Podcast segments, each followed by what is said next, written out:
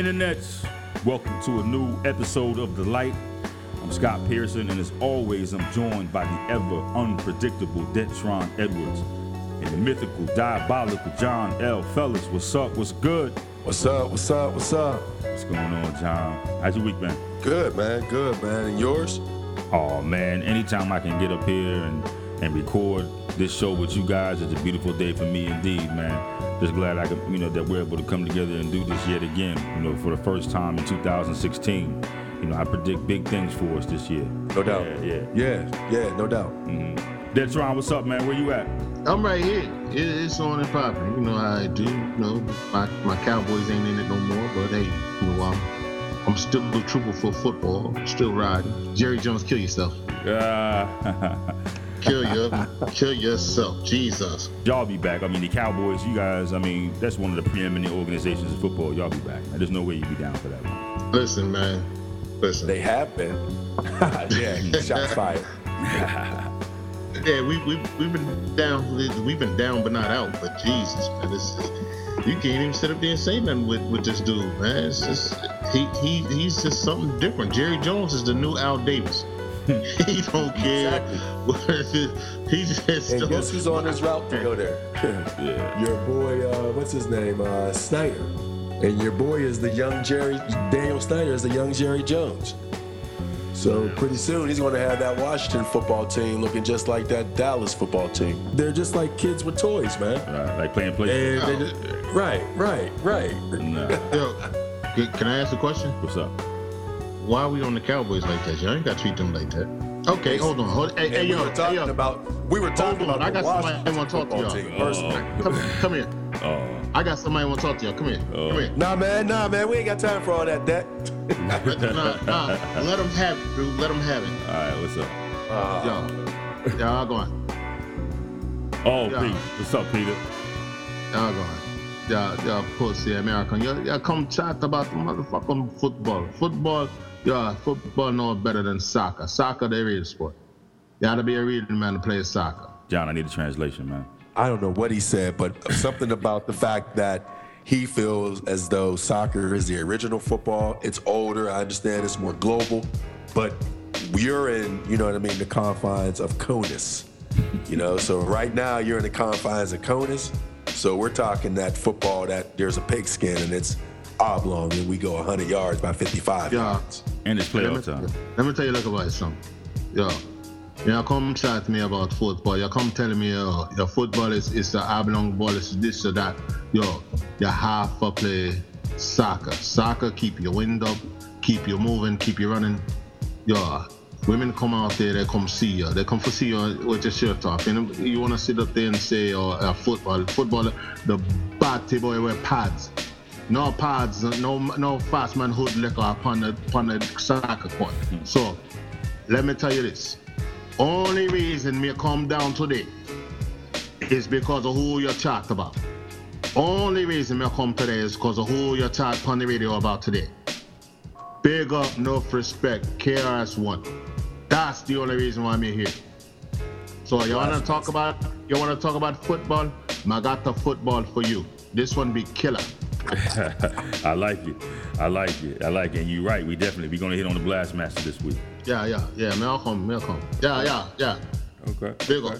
Okay. Hey, but check it out. Before we do that, though, what do you guys think about the last week episode? What we're seeing on the Facebook page and what we're seeing, you know what I mean, elsewhere, is telling us that people are hungry for real hip-hop. Mm-hmm. I mean, I'm loving the response on the Facebook page, as you already said. Mm-hmm. You know what I mean? And that episode, I think, really brought a lot of people into the mix because when you think about the 80s hip-hop, when I say the 80s, I'm talking about like the founding fathers other than Run DMC because we've done some of those. Mm-hmm.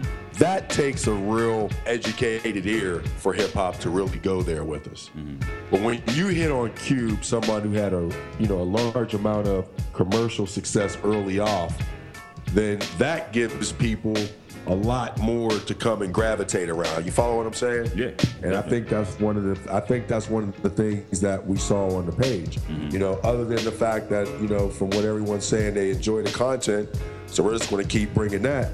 But at the same time, I think, like I said, you know, everyone's thirsty for that real hip hop. I think the thing that shocked me the most, man, I mean, we made some strong statements in that episode, you know, mainly about Q being, you know, at the forefront or being that main cat on NWA. And when he left, NWA kind of shriveled down, you know what I mean, to really nothing and just disappeared. Nobody really, except for about two people on the fan page, nobody really disputed that. I think that shocked me more than anything. You had a few cats that was talking about how that Niggas for Life joint where Ren was at the forefront, where you kind of went harder than when Q was there, and like, you know, those comments kind of fizzled away. Not taken away from the opinions, you know, of our listeners, but it was kind of interesting where, you know, I would say maybe, you know, above 95% of our listeners agreed wholeheartedly with what we had to say. No doubt, no doubt. And like I said, you know, everyone's digging the content. Yeah, absolutely. You know, here at the Light Podcast, it's always been, you know, about the MC. You know what I mean? And the authenticity of his or her message. It's always been about his crew, you know what I mean? And the story that led us to the creation of their work. You know, we kind of sit around and discuss that round table, whether it be the producer, the engineers, you know, or the collabs that kind of force us to sit down and talk about these albums all these years later. So my question for y'all is this. What albums that were released recently will be talked about years from now? You know, what artists, what producers, what engineers? You know, we do our best as hosts of the show to enlighten our listeners about the essence of hip hop through our discussion. So how can we bridge that mission with what's happening right now today in hip hop? How can we bridge it as the Light Podcast, or how can we bring about elevating or illuminating what's trying to be bridged? We've done enough of voicing our displeasure about the state of hip hop now, right? So let's start taking it. I mean, 2016, man. I mean, first episode of the Light right here. Let's look at the other side, right? I mean, we talk about the message, we talk about, you know, the essence of hip hop and all of that. So how can we bridge that mission, the mission of the Light Podcast, to what's happening today? And specifically, you know, what albums that are out that have been released recently will be talked about years from now, the same way we talking about these classics now? I would honestly say Kanye's Yeezus. Did you mean Yeezus, or did you mean that Dark Twisted Fantasy joint? Yeezus. Okay. I think Kendrick Lamar's To Pimp a Butterfly. Okay. Definitely. I mean, because there's been some bangers that have fallen. When was Jay-Z's last one? But other than that, man, I think it's hard to stretch down. There's so much bullshit out there, man. Every year, the industry is more saturated with industry rap. Whereas when you see, we hear people like Locksmith, how is it that this cat from South Africa, Proverb, can't get on here in the States? So I think for us in our mission as the Light Podcast, we're just going to keep bringing it and just keep elevating who these artists are, and keep exposing who the industry is putting out there and force feeding to the consumer. Right. I mean, we know that's going on, right? We know the industry's force feeding. We know there's a plan. You know, we know that there's a strategy, and we know, you know, we talked about it every week. You know what I'm saying? We know the artists that are part of that plan, whether they know it or not. All right. So, let's ask though. I mean, like ASAP Rocky. Okay. How do you think he'll hit? See, he's kind of frustrating for me, man, because he'll release something like that joint he had with Kendrick and Drake a couple years ago, a few years ago. I was feeling that, man. I was feeling that, you know what I mean? And then, like, you listen to his album, and I think he's whack. You know what I mean? Like, I don't think he, like, he's not somebody I'm checking for. You know what I mean? So, and then, but then he'll come back and release something, and I hear something, and I'm like, oh, okay, that's dope. See, but you said somebody else I was going to after that. Who's that? Drake. Yeah. I think Drake, years from now, even though I don't like him personally, will be relevant on people's minds years from now, saying I agree. That, oh, he did his thing back when he could, you know. And then you go with Lupe Fiasco. Yeah. He had something hot for a minute, but it just seemed like he started going left. And I don't know what's going on with him. And then y'all sit up there, because the two of y'all, I remember talking to me about it on one show, talking about Joey Badass. Yeah. I'm not feeling him myself, but he put something out last year in 2015. Future, to me, sucks. Yeah. I can't give a Future. Big Sean is okay. Meek Mill, to me, is by himself on his album. Yeah. Just don't come for nobody, Meek. Stay in your lane. Yeah. You came for a light-skinned dude and got cut up. Like, yo, he punched you in your kidneys. He gave you a liver shot. it was finished for you in 5 minutes. Y'all should know not to come for some of these light-skinned rappers. LL did a lot of people dirty. He's light-skinned. Leave him alone. Stop it. You know, sure. Yeah. It's not worth it to do that. Then you got Wale. What about Wale? Yeah, I like Wale, man. I like Wale. Some people sat up there and said Wale was kind of garbage. I like Wale. He was all right. Yeah. I mean, I'm kind of partial to those that are saying something. I mean, I don't mean to cut you off there, but I mean, I just want to say that about Wale, you know? Yeah, and exactly. That's why I kind of like Wale. Somebody was telling me Wale's garbage. I was like, no, Wale's pretty hot. He's better than Rick Ross to me. Oh, my God. Rick Ross came out last year. Rick Ross is garbage. Yeah, don't get me started. Yeah, don't get me started. I mean, but John, you said something that I wanted to hit back on, man. I didn't want to leave off. Was that Jesus album. I mean, I think, you know, pre-Kardashian, Kanye was on his way to becoming legendary. You know what I'm saying? I'm not saying it's Kardashian's fault or whatever like that, but Yeezus falls into that side of the equation when, you know, he was under the influence. I say that, man. He was under the influence, man. I can't ride with that Yeezus joint, man. there's that one cut on the Yeezus album that I like, but everything. Which I mean, what? The New Slaves. I mean, I like that joint, New Slaves, man. You know, I think that was probably the best cut on the album right there. Everything else, I couldn't really ride with it, man. I mean, I know it was new. He was coming for something different. It was just, I don't know, man. Like that Daft Punk influence. Even though Daft Punk is dope, you know, he had, you know, some Rick Rubin in there, but. I can't ride, man. Daft Punk is definitely dope. Yeezus is crazy. Yeezus is crazy. If you step through that Yeezus CD and you listen to everything that he was saying, man, to me, that showed if Kanye can really just focus, man, just focus for a minute, man, where that kid can go, man. Okay. That Yeezus joint is so deep. If you just look at the track list for Yeezus, and I know who we're about to talk about is the greatest lyricist of all time, period. And I know we don't like doing lists. Yeah. I know that. And everyone on this show, we have a strong disdain for lists, you know, but I always have said that, you know, whatever list you create, relevant to hip hop and relevant to lyrics, lyricists, MC spelled the right way. KRS is number one on all those lists. Yeah. So, you know, but when you listen to that Yeezus, you step through that thing one more time and just hear how deep he went on that joint. That joint is fire. Okay, I'll do it again. I mean, I was looking for that. John, the boy is delusional. He is on that stuff. Something is wrong with that boy. To call himself so close to Jesus, that I'm Yeezus. I'm not Jesus, I'm Yeezus. Something is wrong with the boy. I told you, see, he's special. He is very special. You got to think about it. You said it may not be the Kardashians. It is the Kardashians. And you know what? But what did they say about Samson? When he sat in that chair and that woman cut his hair off, it took Samson's strength. She done sat that booty on that boy and took all of his hip-hop strength. He is done. I can't disagree. I mean, John, admittedly, I'm hard-headed. You see what I'm saying? Like, I was used to that classic Kanye sound. Like, I thought he was going to revolutionize hip-hop. It was just a drop-off. I mean, I don't know, man. Maybe we can, you know, hit it offline and you can, like, walk me through it, man. But I was, you know, I'm looking at Watch the Throne. I'm looking at Dark Twisted Fantasy. You feel me?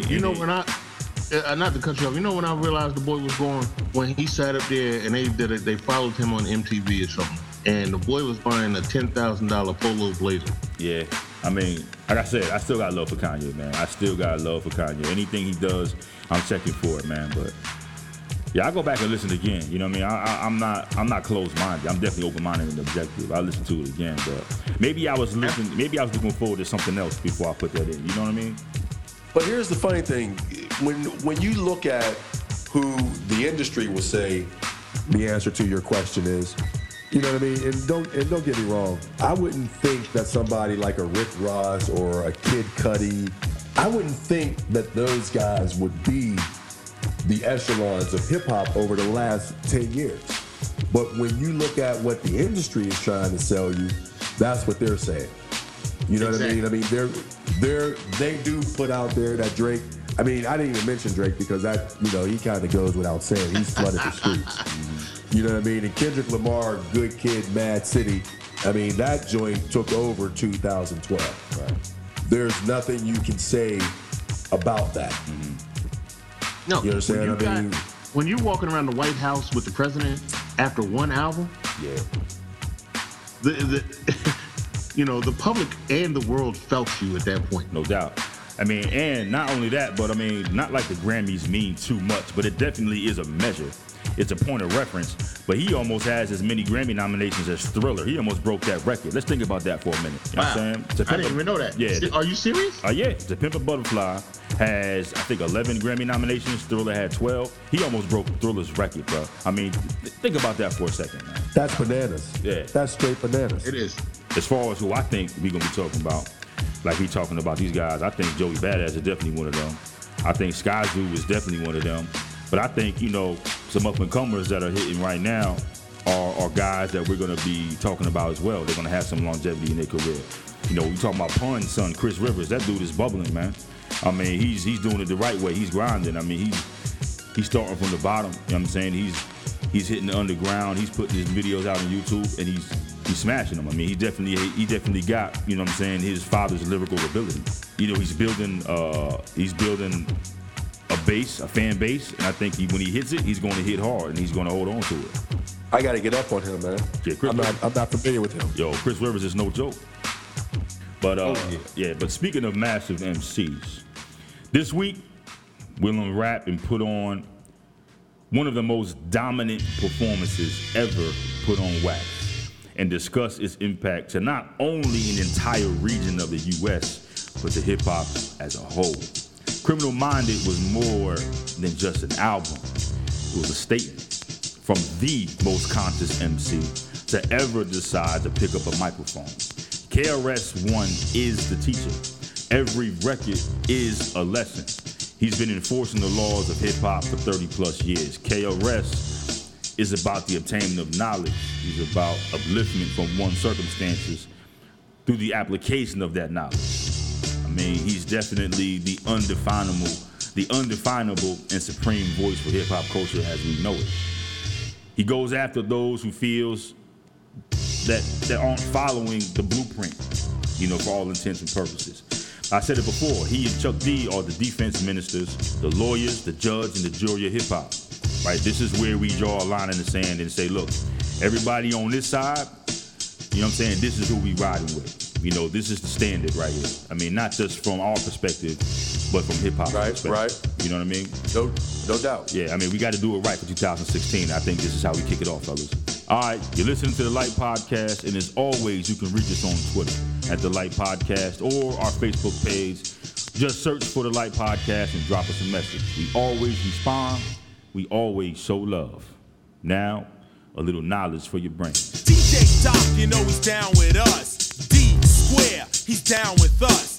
Keep What Money Mike is down with us. ICU, you know he's down with us. D-Nice and Mick Boo, they're down with us. Miss Melody, she's down with us. Just Ice and DMX, they're down with us. My manager Mo, he's down with us. Castle D, boy, he's down with us. DJ Red Alert, he's down with us. RoboCop, boy, he's down with us. Making funky music is a must. I'm number one. And as always, we like to give you a little hip-hop history followed by a little black history. So just to let you know, January 15th, 1985, and this one is big to me, dear to my heart. Run DMC released the classic hit song King of Rock on Profile Records on this day in 1985. The hit single and title track from their sophomore album. This is their second album that went platinum, double platinum, triple platinum, released a week later, followed in a rap, rock, fusion mode, because they were some of the first ones to go along with mixing rock and rap together. And don't forget, Rockbox was also on that sophomore album, so big up to Run DMC, some of the best that ever did it. Rest in peace, Jam Master Jay. Now, as we slide over to Black History, January 15, 1929, Martin Luther King Jr. was born in Atlanta. He was first given the name Michael Luther King. The name formally changed later on to Martin at a later date. I think it was to follow one of his uncles at that time, but or after named after a saint or something. I'm not sure. I forgot the actual story behind that. But one thing I definitely want to say is, you know, rest in peace to Martin Luther King, Dr. Martin Luther King, and bless you for being born on this date. Peace.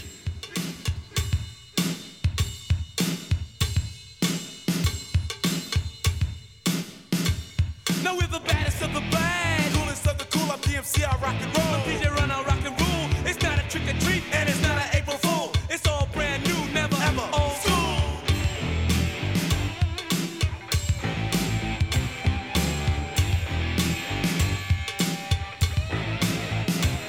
You got the music in your body, and you can't comprehend when your mind won't run, and your knees won't bend. Music ain't nothing but a people's jam. It's DJ Run DMC, rocking without a band. First of all, hip-hop is not just a culture, it's a new civilization.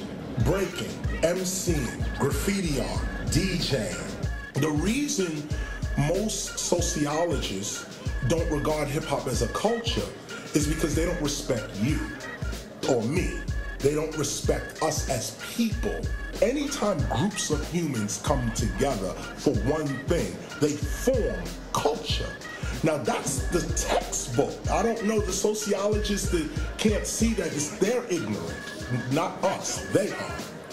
Sociologists only know rap, which is the commercial version of MC. Their knowledge is small, not ours. We are MCs, E-M-C-E-E-I-N.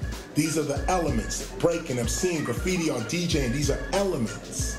Now most people look at breaking, MCing, and graffiti, art, and DJing as, oh, just some black kids dancing. That's their prejudice. If we just look at the facts, we call our expression elements. We spell them as elements. It doesn't matter what sociologists think. We have higher knowledge. They need to learn.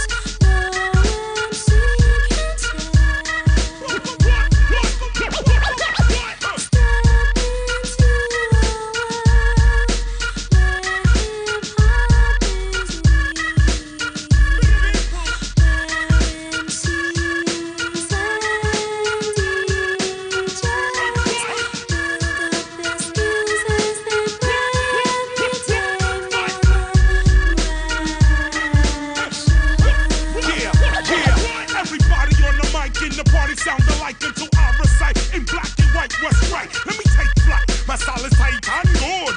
Tight and good, commence it tight and good. Whole styles are past that. Slow down or fast rap. All in your ass crack. Cocaine, don't blast that. Conjure out as that. Hyper type of flashback. I publish like ASCAP lyrics for hand clap. No pass rapping, you tracking. Talent lacking. MCs more worried about their financial backing. Steady packing the gap as if something's gonna happen. But it doesn't. They wind up shooting their cousin. They bugging. I appear everywhere and nowhere at once. I know my style is bumping, even though some people front. It's the god of rap, you heard of it. The one that rhymes toward the sky, giving airplanes mad turbulence. And rap tournaments, I reign permanent. Don't you think by now the #1 spot? I'm not concerned with it. The course of rap, I'm turning it back to that good old fashioned way of getting cash money by earning it. No bogus, hocus pocus, I bring back the focus. Skills, if you notice, my position is lotus. Now quote this, MCs are just hopeless. Thinking record sales make them the dopest. Yes, yes, y'all, you don't stop. KRS-One, rock on. Yes, yes, y'all, you don't stop. KRS-One, rock on.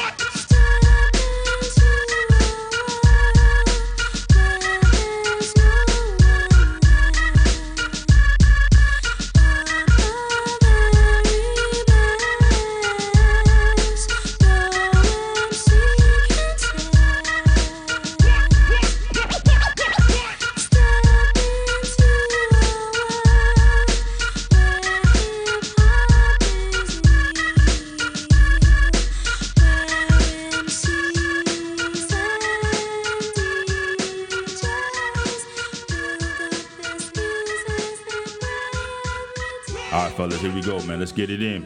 Class is in session. Now, just a little, I want to clarify some things, all right? I mean, typically what we do is here on the show, we'd like to tackle the debut albums of some classic MCs, some classic groups. And one of the things I said in the intro was that today we were going to hit on the debut album of KRS. Now, that was meant, I meant no disrespect.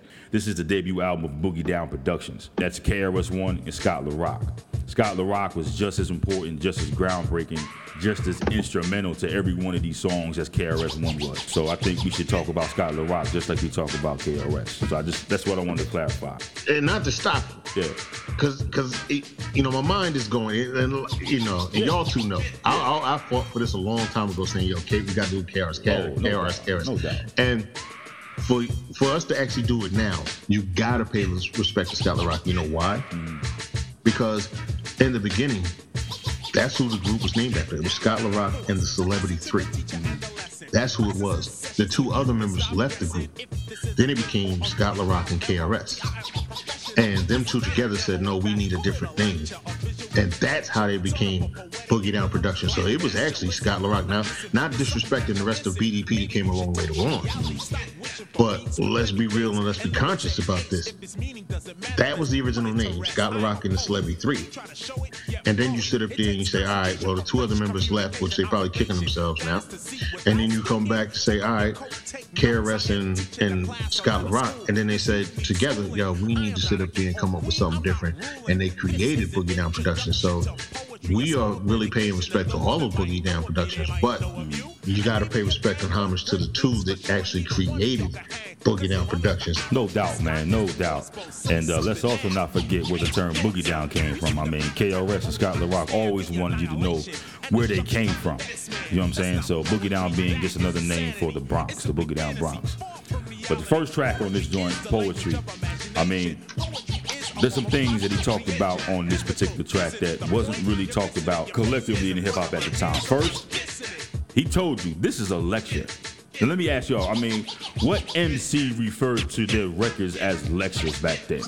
Who refers to their records as lectures now? Nobody.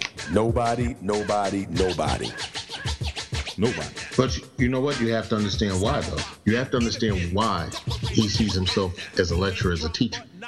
KRS-One was originally born in Brooklyn. He's not originally from the South Bronx. He left because he wanted to be a rapper. He left at 16 years old from his parents' home, who were still alive. He didn't just, you know, his parents died and left him homeless. No, he walked away saying he was going to be successful as a rapper, and he left. He ended up in a shelter in the South Bronx. What happened was, because he was so big on Hare Krishna, the people in the shelter started calling him Krishna.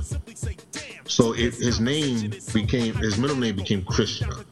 So he just took Krishna and created Chris. And then because of the graffiti style back then, because, you know, back then you had to have one behind your name or a number behind your name when you were doing graffiti. He came along with one behind KRS-One and let that last out, saying, yo, I'm Krishna One. And then it got shortened into KRS-One. So to follow the Hare Krishna religion, to understand what they were really about, they were about teachings. They were about spiritual enlightenment. They were about nonviolent movements. So he follows all of that, but this is where his teachings come into play at. It's full of teachings because he followed them, he followed Gandhi, several people. And for him to be called Krishna, that is a big respect for anybody to pay you to name you after a whole religion. I mean, KRS is definitely in a class by himself. I mean, there's no one like him back then. There's no one like him now, and there'll never be anyone like him, you know, in the future. I mean, this particular track here, Poetry. I mean, just the name of the track alone. I mean, I'm checking for it because, I mean, I look at the lyrics. You know how clever the MC is. You know, and he tells you in this particular track here, there's just so many gems. I mean, KRS, he gives you the blueprint to greatness. And then the question then becomes, you know what I'm saying? The question then becomes who listened and who didn't. I mean, let's go up in the first verse. He said, maybe you should touch reality. Stop wishing for beats with plenty bass and lyrics said in haste. If this meaning doesn't manifest, then put it to rest. He's telling you, stop it. You know, I'm a poet. You know what I'm saying? I'm a poet. You try to show it, yet you blow it. It takes concentration for fresh communication. Let's not forget, he put the originator of hip-hop in this song, too, James Brown. Yo, when that came on, you hear this beat in Poetry? Mm-hmm. That right there, listen, you can't sit still. You can't.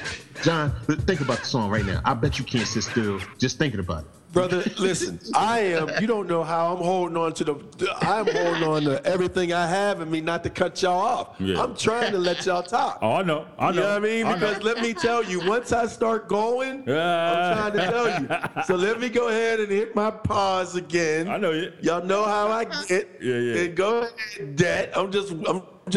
I'm over here rocking in the chair like a fat chick looking at a buffet at the last piece of chicken. Nobody better touch it. Yeah. Single, no more, no less. Yeah. A hardcore, intelligent rapper. Good Lord. Yeah. That one verse, I latched on to him after that. You know what I'm saying? I never let go.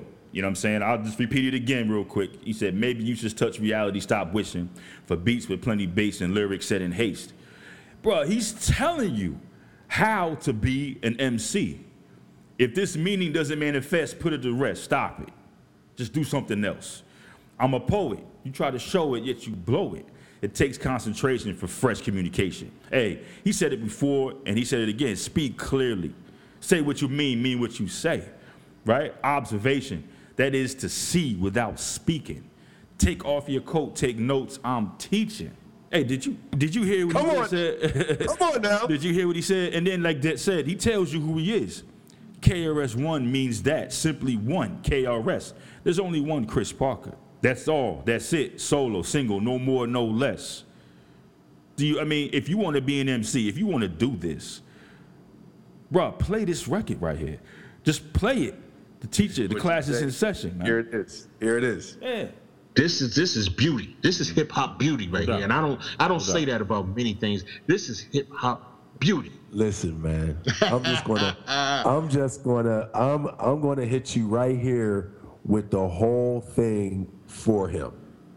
KRS-One tells you in the middle of verse 2, from where he says, Boogie Down Productions is somewhat an experiment. And then he closes that verse off with what? My theory. Experiment and theory. You see how he just closed that, and then in the middle of that, he tells you he got the antidote. You understand what I'm saying? Now, to put all that together, KRS-One, without a doubt, is the greatest lyricist of all time. Boogie Down Productions is somewhat an experiment, the antidote for sucker MCs, because they're the sickness. You understand what I'm saying? And he's taking you, where is he taking you? Into the lab. Experiment, antidote, theory. It's self-explanatory. No one's writing for me. He's telling you. No, the poetry I'm rattling is really not for battling. But if you want, I will simply change the program. You know what I'm saying? I can take that 1 + 1 and then make that 1 × 1. I can make that 1 divided by 1. I can find that square root of 1. I can break you down however you want me to break you down. Boogie Down Productions attempts to prove something. I say hypothetical, so take a minute now to hear me. You gotta understand when you're hearing these lyrics, if you were born in 95 past, you gotta go back and break this down right here. Criminal Minded is giving you everything you need to know about hip-hop, giving you everything you need to know about hip-hop cultures, giving you everything you need to know about the drug game. You understand what I'm saying? So at the end of the day, you know, because he'll tell you, I will pull out my 9. And he will tell you, I mean figuratively and literally. The shelters is not an easy, that's not an easy way to go. There's a little bit of treachery down in there, you know? So imagine this guy, and he comes up through that. And that just tells you a rose can grow through the concrete. That's what KRS is. All the struggle, all the strife that you can possibly imagine, and he still maintained to keep his mind clear and fresh. He was leaps and bounds above anyone, from a mental sharpness standpoint, from an observational standpoint. And he says it right there in the beginning. Observation, that is to see without speaking. And John, I speak clearly. There's no misunderstandings about what I'm saying. I speak clearly. There's no slang. You see what I'm saying? I mean, very little slang. No. Yeah. Oh, no. Yeah, there's none of that. There's none of that. There are commas. Yeah. You see commas. Yeah. There are half stops. There are full stops. Yeah. You understand what I'm saying? There are quotations. Yeah. So how can I get my message across? I can't get my message across being everybody else. That just tells you the level, the mental level that this cat is on. This dude has artistic ability in him, but he's also a highly cerebral individual because he is the teacher. He's the scholar. You know what I mean? Take off your coat. Take notes. I'm teaching a class around school. Right. Because you need schooling. Exactly. But if you think about it from this perspective, this is the first track on this cut. Mm-hmm. And he's laying down to you how he's going to approach the rap game is poetry to him. Yo, what's up, Blastmaster KRS-One? This jam is kicking. Word. Yo, what up, D-Nice? Yo, what's up, Scott LaRock? Yo, man, we chilling this funky fresh jam. I want to tell you a little something about us. We're the Boogie Down Productions crew. And due to the fact that no one outside there knew what time it was, we have to tell you a little story about where we come from. South Bronx, the South Bronx. South Bronx, the South Bronx. South Bronx, the South Bronx. South Bronx, the South Bronx. Many people tell me this style is terrific. It is kind of different, but let's get specific. KRS-One specializes in music. I'll only use this type of style when I choose it. Party people in the place to be. KRS-One attacked. You got dropped off MCA because the rhymes you wrote was whack. So you think that hip-hop had its start out in Queensbridge? If you pop that junk up in the Bronx, you might not live. Next track, South Bronx. Listen, if there was any question about where this thing called hip-hop started, listen to this record right here. For any type of misunderstanding, for any type of question, for any type of confusion, if you want some clarity as to what this thing called hip-hop is about and where it came from, put on track 2 of Criminal Minds in South Bronx. This is the ultimate diss record, coupled with a history lesson about not only New York City, but about hip-hop in general. Back in the day when hip-hop began with Coke, La Rock, Kool Herc, and Bam. Right. He talks about the streetlights. You know, power from a streetlight made the place dark. You talk about when Kool Herc created hip-hop back in 1973, 1520 Cedric Avenue. That's what I'm talking about. The brother had a guitar amp for a speaker and 2 turntables. Oh, they got to know it. That. And Kool Herc, people don't know, Kool Herc was originally from Jamaica. Hip-hop has its connection way before people brought it out later on with reggae and with all of these other styles, calypso and reggae from Jamaica. That's what's up. I mean, they got to know the history. You dig a little deeper in this verse. I mean, he talks about Red Alert, too. DJ Red Alert, Chuck Chill out on the mix. when Afrika Islam was rocking the jams. On the other side was that kid Flash. Now, let's do a little rewind. Hey, somebody tell me who Afrika Islam is and why he's so important to us. You know Ice-T. Ice-T, bro. Ice-T. Let's go even deeper. When they wasn't checking for Ice-T on the West Coast, Ice-T came out here to New York and stayed with Afrika Islam. Mm-hmm. Him and his wife Darlene, they stayed with Afrika Islam in his apartment. He said that, you know, that he stayed out here with him, and they were sharing the bathroom with other people on the floor, but they stayed out here. That's the struggles of real hip-hop, to know things that you got to go through to make it to where you're at. And that's where he is. And even, let's go even further. I'm talking about all these people KRS-One name. A lot of people don't even know. He first went to Mr. Magic and Marley Marl to try and get put on. They dissed KRS. When he came at Shan and he came with everybody, the Juice Crew and everybody else, that's because they was down with Mr. Magic and DJ Marley Marl. That's why he came for them originally. Let's talk about the origination of this record. BDP made this record, you know, in response to what Shan and the Juice Crew was talking about over in Queens. They came with this. I mean, did y'all see the Time Is Illmatic Nas documentary? Did y'all see that? Yeah. 1985, maybe I'm 11, maybe I'm 12. My man comes to get me, yo, there's this new song by MC Shan. So he's like, yo, he got a song called The Bridge about the neighborhood. You love to hear the story again and again of how it all got started way back when. When I heard that record, I just stopped everything I was doing. It was like, oh, shit. You automatically knew it was a smash. You know, the pride was crazy. You know, we had an anthem. It was on the radio. People knew. Yeah, I'm from Queensbridge. I couldn't believe they lived in this neighborhood with us, you know what I'm saying? So that was amazing to me. Then you see, there goes Shan, there goes Marley in his car. You meet people and tell them where you're from. Most people never heard of this place. That song changed everything. I go down south, I'm a Shan fan and everything. I'm a fan of everybody else, but I'm really feeling good about my neighborhood and everything. I get back, the day I get back, the kids is talking about this South Bronx record. And I'm like, what? And it was like, yo, this is record. They dissed Shan and Marley. I'm like, all right, well, let me hear it. South Bronx, the South Bronx. Oh man, you know, wow, they hating, you know what I mean? Oh, they trying to be like Shan and Marley. But it was also raw that he was just going South Bronx, South Bronx, get it, South Bronx. Oh, the beat is tough, I can't front.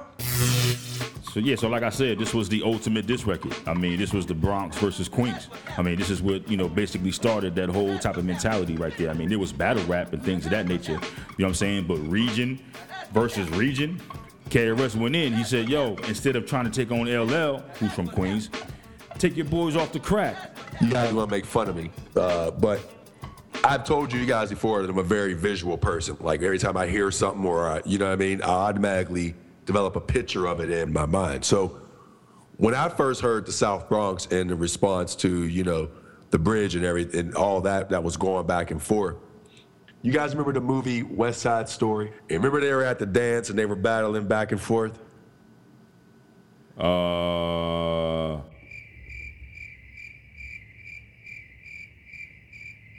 That's what I was picturing in my mind between these cats battling. Oh. But with hip hop cats, not dancing and all that nonsense, but like the Bronx all over on one side of the auditorium or on the street. And everybody's just trying to shout the other one down, going back and forth, MC to MC, lyric for lyric, beat for beat, right there in the middle of the street, like an epic battle. You understand what I'm saying? This is that first, draw that line in the sand. You're either with them or you're with us, period. My idea of New York was the Warriors, that you didn't have like a whole big area and one big crew. You had all a bunch of little crews. So then when I heard this, though, it came across like, you know, this was just one whole big area versus this whole big area over here. We're going to go at it. Yeah. Like two big silverback gorillas battling for supremacy in the jungle. You know what I'm saying? Well, all right, let me provide some clarity. All right. So the 5 boroughs in New York, right? You got, you know, Manhattan, Queens, Brooklyn, Bronx, Staten Island, right? And then you got this monster which is hip hop. Everybody's gravitating towards. And obviously, you know, there was competition between those boroughs anyway. You know what I'm saying? Even before hip hop came. That's just the nature of people. You talk about neighborhood versus neighborhoods, you know, block versus block. Now you amplify that and you apply that to a whole damn borough, right? Now you got this hip hop thing. There was never a misunderstanding. It happened in the South Bronx, you know. And you hear Shan and Marley Marl, you know, discuss it now. It was a misunderstanding. Shan never said that hip hop started in Queens. He was just shouting out where he was from, Queensbridge. You know what I'm saying? And then, you know, it just ballooned from there. But you know, KRS took it as an opportunity. You know what I'm saying? To launch. Didn't he? He took it as an opportunity, you know, to basically shout out where he was from, because it's, again, borough versus borough. It was just a shot from a cannon right there. I mean, it wasn't even a firecracker, bro. That was the atom bomb right there.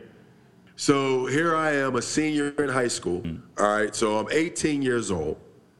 I've been to New York a few times. You know what I mean? For me, it wasn't even about the other five boroughs. Mm-hmm. To me, it was just about the South Bronx and Queens. And you're right. And that was the battle. Mm-hmm. And you're right. You know what I mean? And you're pretty right. much. You know what I mean? Misunderstanding. Yeah. There was a misunderstanding. And then Shan, he goes and he makes the most monumental mistake ever. He responded to KRS. He might not have truly understood who KRS and Boogie Down Productions was. He responds with Kill That Noise. And then you know what happened after that.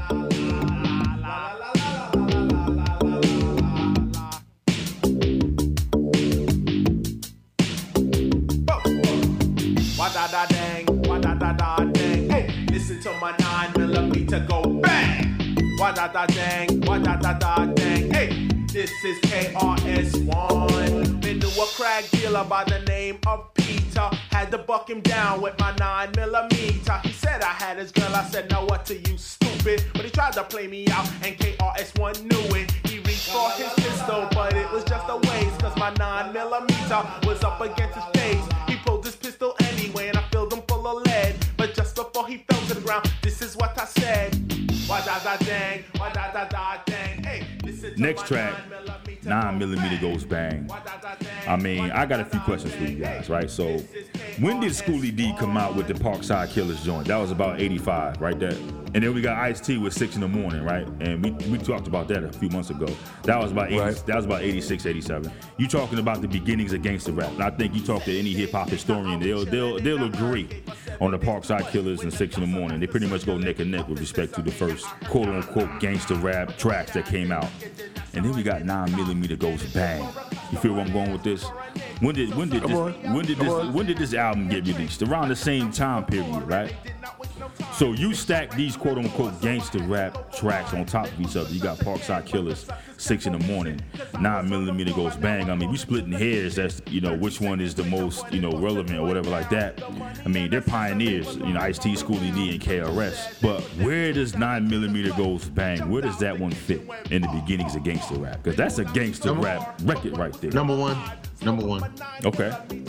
I can't disagree. John, where you at with it, man? Again, I can't stop you, because we've already said he is the mountaintop. So you're not going to get higher than KRS-One. I don't care who you are. Because listen, man, we went in on 6 in the Morning. We spent about 30 minutes talking about that one track. Right. So now, are we backtracking now as a crew? As a light podcast crew, are we backtracking? I mean, here we are, 9mm goes bang. Where we at with it? I don't understand what you mean by backtracking. I don't, wait. I don't understand what you mean by backtracking. What you feel, Pete? Because... Yo, hold on. Let me tell you. Yo, if you feel the 9mm, you have to understand it. The man them tell you that's the original shot I get on. I tell you, 9mm, Glock. Eater. Boom. Yo, lick on me around a gunshot me in the forward. Yo, so, you know, boom, load it up, really one.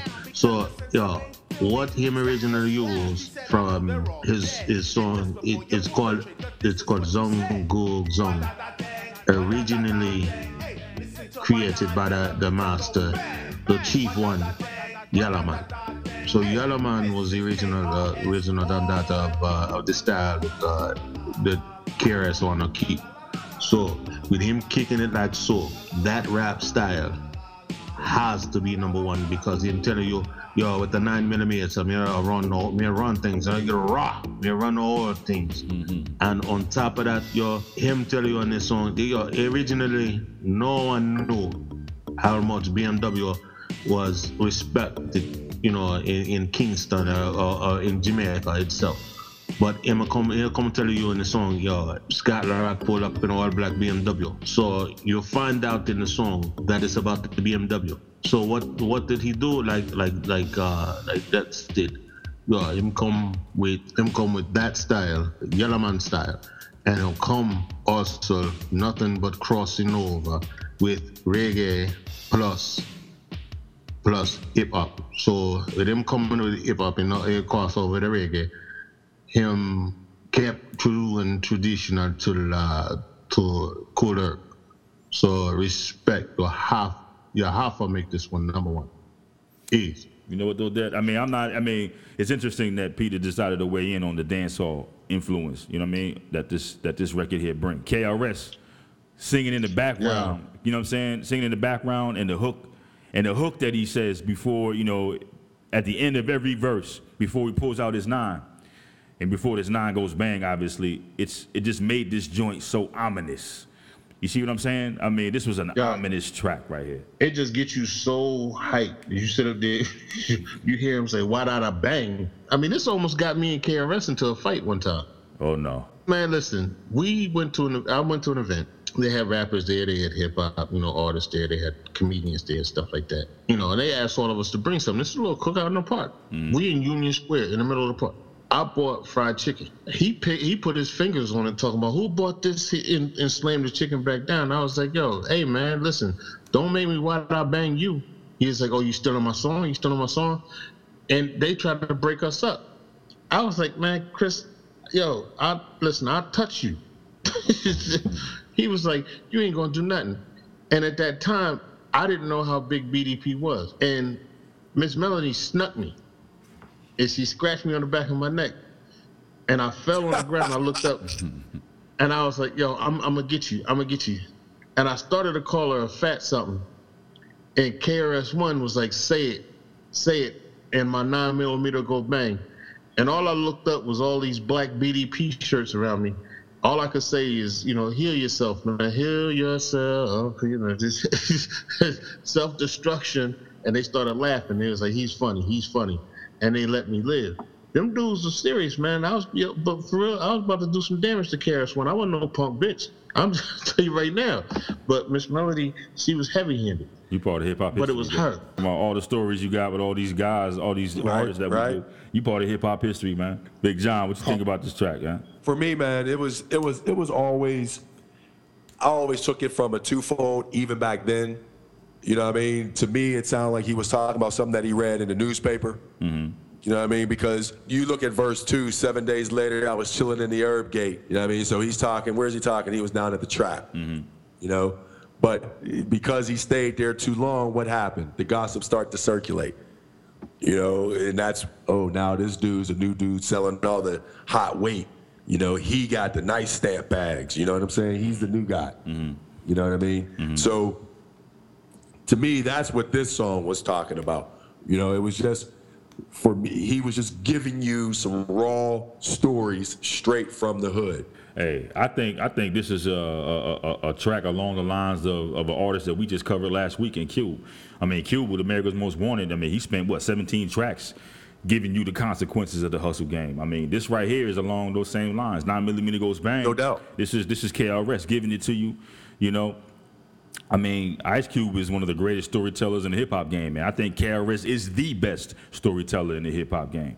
I mean, he give you the consequences of the hustle game straight, no chaser. Yeah. You know what I mean? He's talking about he's dunking on the floor as they're pumping the shotgun. Mm-hmm. You know what I mean? If that don't sound like a drug spot situation, I don't know what does. Nah.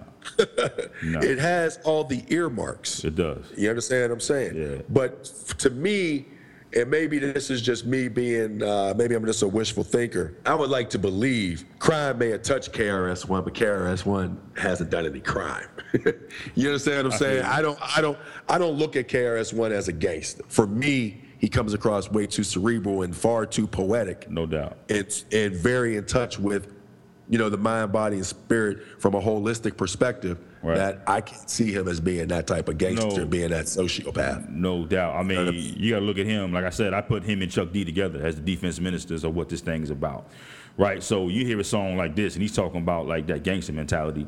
You got to look at it from a cerebral standpoint. He may not be talking about an actual nine or actual bullets. He's talking about his mentality, you know what I'm saying, and the knowledge that he's dropping. You got to look between the lines. No doubt. And now, a word from our sponsor. From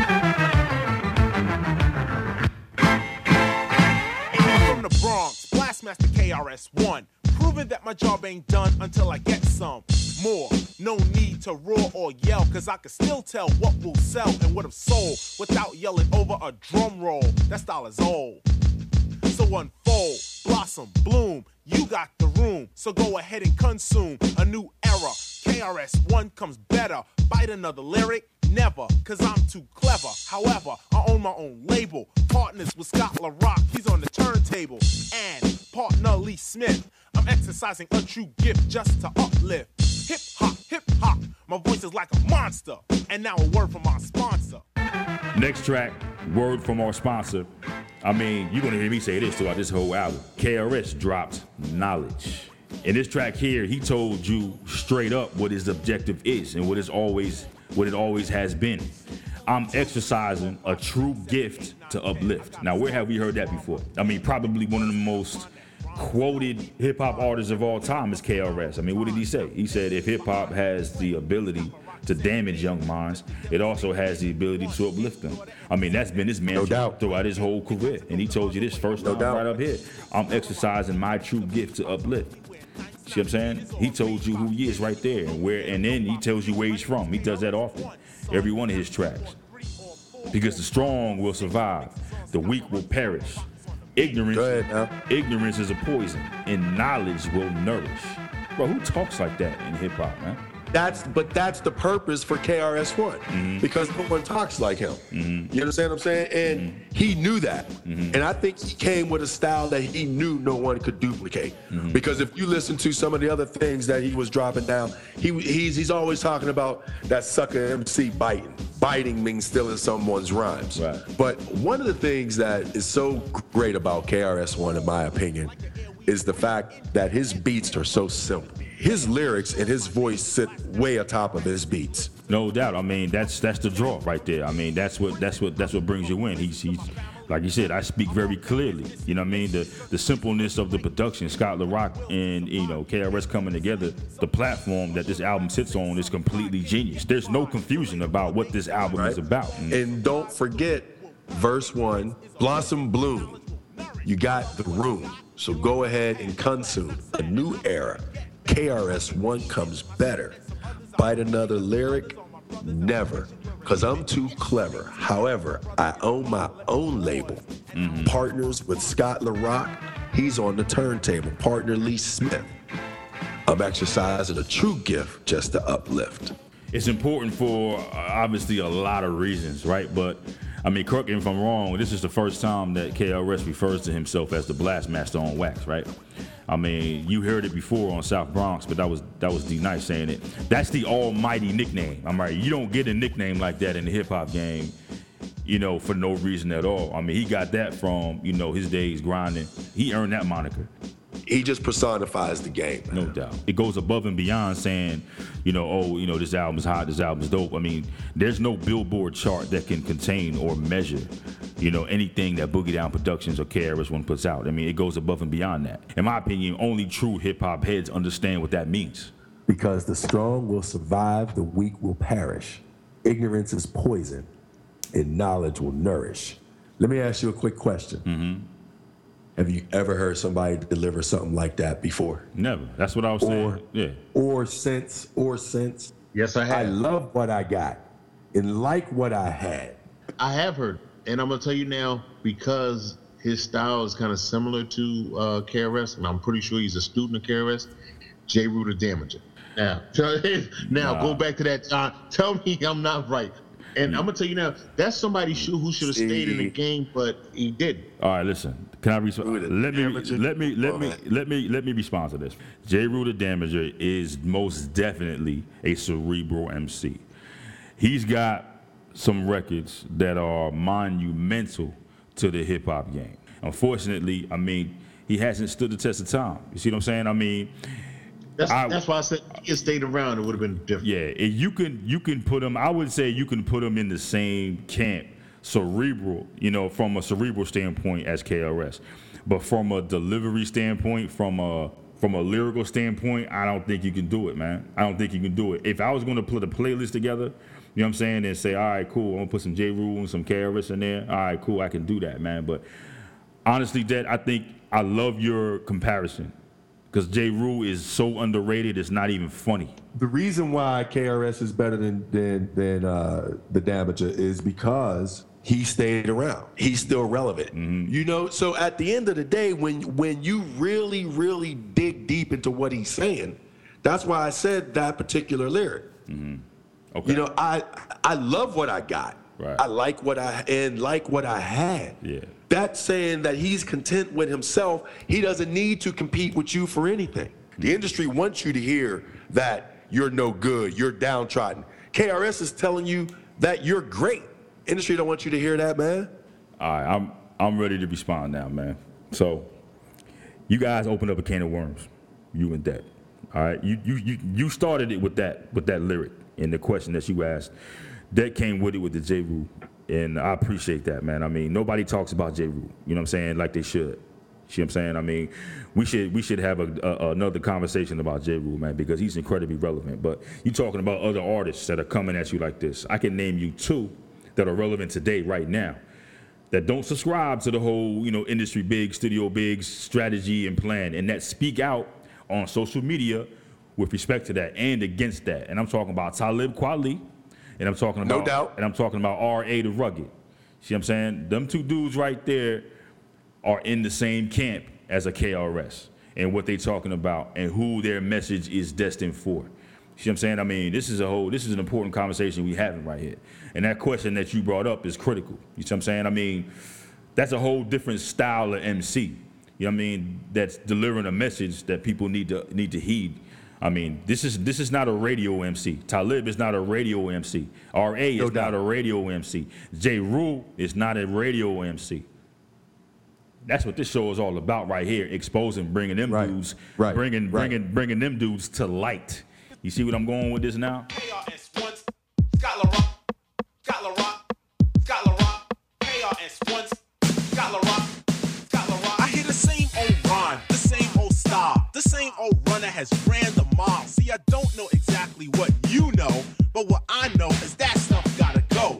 Usually, when I pick up the mic, something ill jumps out my mouth, but that night, I like to talk about fact, not fiction. I got some fantasy rhymes, but just listen. Everything I write is premeditated. Suckers wanna fake it, I just hate it. Biting routines or saying something kinda weak. My words are comprehended every time I speak or have spoken. No, I'm not joking. Please don't sleep, I hope you are awoken. Stop, try this again, you had enough, say when. I am the man with the six-pack of Heineken. I get tipsy. But never in your life try to diss me. Next track, Elementary. I don't know any other way to say it. Just in case you were confused, you know, who KRS was or what he and Scott LaRock were capable of. I mean, he breaks it down real simple for you in this track. And I gotta believe they named it because of that. They break it down for you real elementary. He's not going after you physically. He's telling you how supreme his mind works and how much better his brain is than yours. I mean, that's a level of competition I don't think anybody's really been prepared for, then or now. No doubt. And just like you said, what do you think he was telling you? Mm-hmm. I think he was telling you exactly what his lyrics stated. Mm-hmm. This is elementary to me. Mm-hmm. I am so highly intellectual that what I'm doing right here, this hip-hop game trying to reach you is elementary to me. Yeah. I am trying to come down to your level, hence the title of this cut, Elementary. Mm-hmm. You know what I mean? And he breaks it down to you to the very final element, to the very first element. Again, like we talked about in the, you know, in the tracks before, how he tied it up with, you know, theory, how he tied it up with experiment. And now he's telling you, this is just elementary to me. I'm breaking you down, you know? And unlike any ordinary Bronx B-boy, I will volunteer my service and launch an attack on you fake educators with your yakety yak. This is a fact. The teacher is here now in the flesh, consistently hounded by you MC pests. Basically, he said it all right there. Yeah. You know, you guys are constantly trying to come at me. Mm-hmm. I'm consistently hounded by you. You're coming at me with your yickety yak, mm-hmm. you fake educators. You know what I mean? This is who I am. I am up here, you're down here. I'm above your head, I'm above your level. So I gotta break it down for you. I have to make my knowledge that I have elementary for you to consume. Mm-hmm. So understand how intelligent that makes me to have to teach you how to barely catch up with me. KRS is constantly, he's constantly referencing himself as a teacher, right? And I don't care who you are. I don't care who you are in the world. I don't care how old you are in the world, right? When you consider somebody to be a teacher, you know what I mean? Subconsciously, there is a pecking order, right? If you're the teacher, I must be the student, which means I must sit down and listen to what you have to say. But not only listen to what you have to say, but apply what you're teaching me to what I'm trying to get. No doubt, no doubt. You see what I'm saying? Yep. Yeah. The fact that KRS is constantly ramming down your throat, listen, I'm the teacher. Sit down, shut up, listen to what I have to say. I mean, he says it right after that verse that you just quoted. He said, listen, if you really want to learn from me, don't waste time in burning me. Like, yo, stop coming after me. You know what I'm saying? I know, listen. I know this is hip hop. I know what hip hop's about. It's built off of competition. It's built off of battling. But listen, put all that to the side for 1 second. If you really want to learn from me, don't waste time in burning me. Because, number one, it's not going to work. You won't do it. You won't win. You know what I'm saying? And then he goes, because ignorance and inexperience doesn't even concern me. I will emphasize so you will realize and come alive. Like, listen, you're sleeping. You're ignorant. You know what I mean? Listen to what I have to say, and you're going to wake up and become a better MC if you want to. And I think he was taking it beyond the MC level with it. Mm-hmm. Because, again, he's not trying to just teach you about MCing. Mm-hmm. I will emphasize so you will realize and come alive. Mm-hmm. Never close your eyes, never sleep, or you might take a dive. Yeah. Many people hate me. Mm-hmm. Many people love me. And then he closes it off. But this, my hypothesis, back to that scientific. Mm-hmm. He's scientific. But this, my hypothesis, to conclude the story, who is he talking about again? All you fake MCs on the mission, you bore me. I'm the Blastmaster KRS on the mic. You understand what I'm saying? Yeah. I mean, he's telling you from start to finish, this is where you are, and this is where I am. And I honestly believe he was trying to, if we would have had more of a following behind KRS from the logic, from the knowledge that he was dropping versus the lyrical content that he was dropping, because he was coming at you twofold. He was hitting you in both your left and your right brain, right, coming through your frontal lobe. Mm-hmm. You understand what I'm saying? And he's coming in and he's expanding throughout your whole brain if you really allow him to, mm-hmm. and if you really listen to his lyrics and understand them. Mm-hmm. They're so point blank and they're so plain. Mm-hmm. So it's kind of like, and I don't want to say it in this regard, but again, he's that teacher, and the teacher's job is to find you where you are on your level and then bring you up to the level of expectation. Right. Keep up. Right. I mean, I couldn't have said it any better, man. I mean, and then, you know, you get down to verse 3, and he really starts turning the heat up. I mean, this is really my favorite part of the song, you know. He goes on to say, you know, after he tells you take a mite off because I know I'm giving you headaches, he goes, we have arrived for the purpose of enjoyment. Like, we not coming here to beef. We come in here to have fun. You see what I'm saying? I'm coming to teach you. I'm coming to show you something. But at the end of the day, we come in to have fun. But I know you came to make up for unemployment. Like, you don't have a job now because BDP is here now. Right? And then unemployment. And then at the end of the song, I mean, he says it so fast. Like I don't even think most people understood what he was saying here at the end of the song. I'm gonna quote it for you. I mean, this is the hard drop of hard drops right here, John.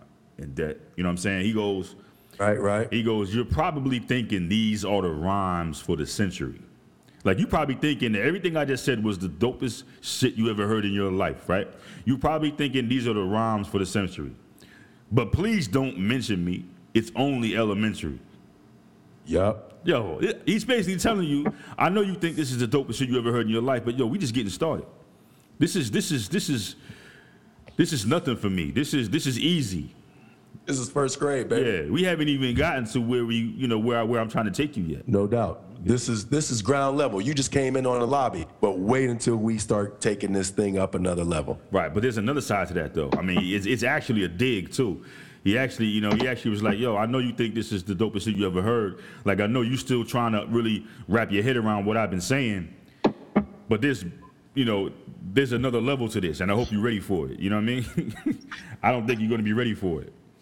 Man, this was the angriest that you could actually honestly say KRS-One was. Like the way we feel now about these corny-ass rappers that are out there now, This is the way it seemed like he felt throughout this whole song. And this is the first time also that y'all didn't touch on this, but this is the first time also he gave Scott LaRock a chance to show his DJ skills on this. Because you even hear it at the end. Right. He starts scratching and cutting at the end. But he let him know, listen, man, you know, I'm upset with these corny rappers. And he let you know that on this track, y'all suck. I'm the man. And here comes KRS-One. And here comes Scott LaRock. And he let you know Scott LaRock is just about as good as any other DJ at that time. About as good as any other DJ out there. No doubt. And you know what, you bring up a really good point, and I'm glad you brought it up here. I really didn't know, like, when was a good segue to bring in a discussion about Scott LaRock. I mean, he was extremely instrumental, you know, in not only the creation of BDP, but I mean, I think it was you or John said it. I think it was you that Scott LaRock is the one that actually brought KRS in. I mean, he was working at the shelter, and he's the one that actually brought, you know, Chris into this group, and it formed this collective BDP that you know, went on to shape the sound and, you know, basically the expectations of hip hop from '87 on to now. You know what I mean? But the saddest thing that, you know, I think I've ever heard was him getting killed, you know, right after this drop. You know what I mean? I mean, just think about how powerful BDP could have become. I mean, KRS had to go on and do it by himself after that. You know what I mean? Scott LaRock. Yeah, but and the crazy thing about it is the fact that he got killed doing exactly what he was doing, you know, being that social worker type dude. Right. He was shutting a beef down between D-Nice and some other kid. Right. And a group of dudes around his way. So he was trying to kill the beef. Mm-hmm. And ended up getting shot in the head for something like that, trying to squash a beef. Right. Ended up getting shot in the head. Now, they never say whether the other dude was caught. I mean, we don't know if it was still back then, that, you know, actually, it's worse now than it was then about the Stop Snitching movement. But, I mean, we don't know if the dude was caught or not caught, but I think that's just horrible. The dude sat up there, and he was still trying to keep peace. And the person that was trying to keep beef and squash ended up being the one sitting up there getting shot and killed over something so petty as that they could have just walked away, discussed it or whatever, and said, all right, you know, I don't like you, you don't like me, let's leave it as it is, peace. Right. And you know, I mean, you know that they had to know that they was dealing with Scott LaRock. You know they knew who he was. They had to know. Come on, man. Yeah. Let's just refer to it as a bunch of dumb assholes, excuse my language, but a bunch of dumb assholes who sat up there and just decided, yo, we're going to do what we're going to do, and, you know, I'm going to do this and do that. And forever in history, now, if the dude is still alive forever in history, you are the idiot that goes down in history in the streets. Because, you know, people know who actually did it if they haven't caught you. But you're the one that goes down in history as somebody who could have killed this section of hip-hop.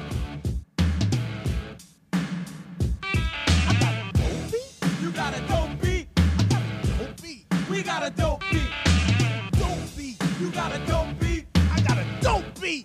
a dope beat.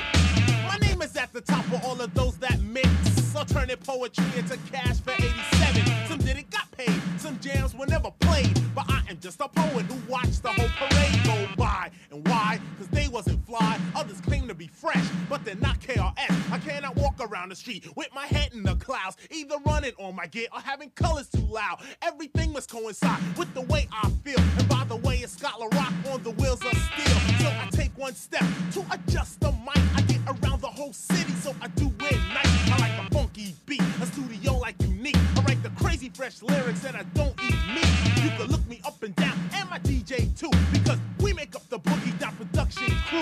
Taking out MCs on the 1, 2, 3, no matter who they claim to be in society. Because we know their games, we have pulled their file. If they need a different style, we can get wild. He's ICU, he's out to kill. I'm KRS, and we get ill. DJ Scholar Rock got his own beat. The extravagant life is what we see. I will tell you like this, cause I know for a fact I will live a long life, and I don't smoke crack. Captivating the crowd 7 days a week. You know what they told me to say? I got the dope beat. I got a dope beat. You got a dope beat. Next track, Dope Beat. One of the things that I really want to touch on with this particular track right here is the courage that BDP had. You know, not from a lyrical standpoint, but I'm going more so on the production standpoint right here. I mean, this was their rock box, right? Run DMC already laid down that foundation. They brought in, you know what I'm saying? But BDP, they took it to the next level. They brought in the AC/DC on this one. You know what I mean? They weren't afraid to experiment, but they also weren't afraid to call it dope. And they riding on top of an AC/DC guitar riff. You see what I'm saying? Right, right. I mean, that is extremely courageous at the time because, I mean, say what you want. I mean, there was definitely, you know, a growing rift in between what we, quote unquote, we should be listening to and what they listen to. BDP was like, look, I don't give a shit about all that.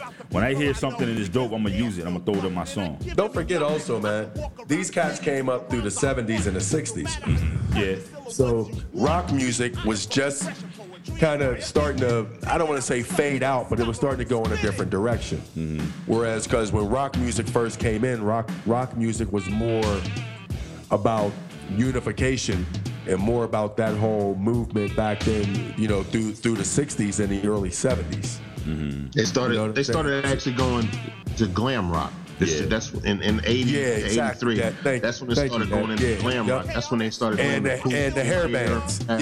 Yeah, the hairbands. Yeah. Thank you, Dad. So you got to figure, I mean, because there's a lot of rock music that I like.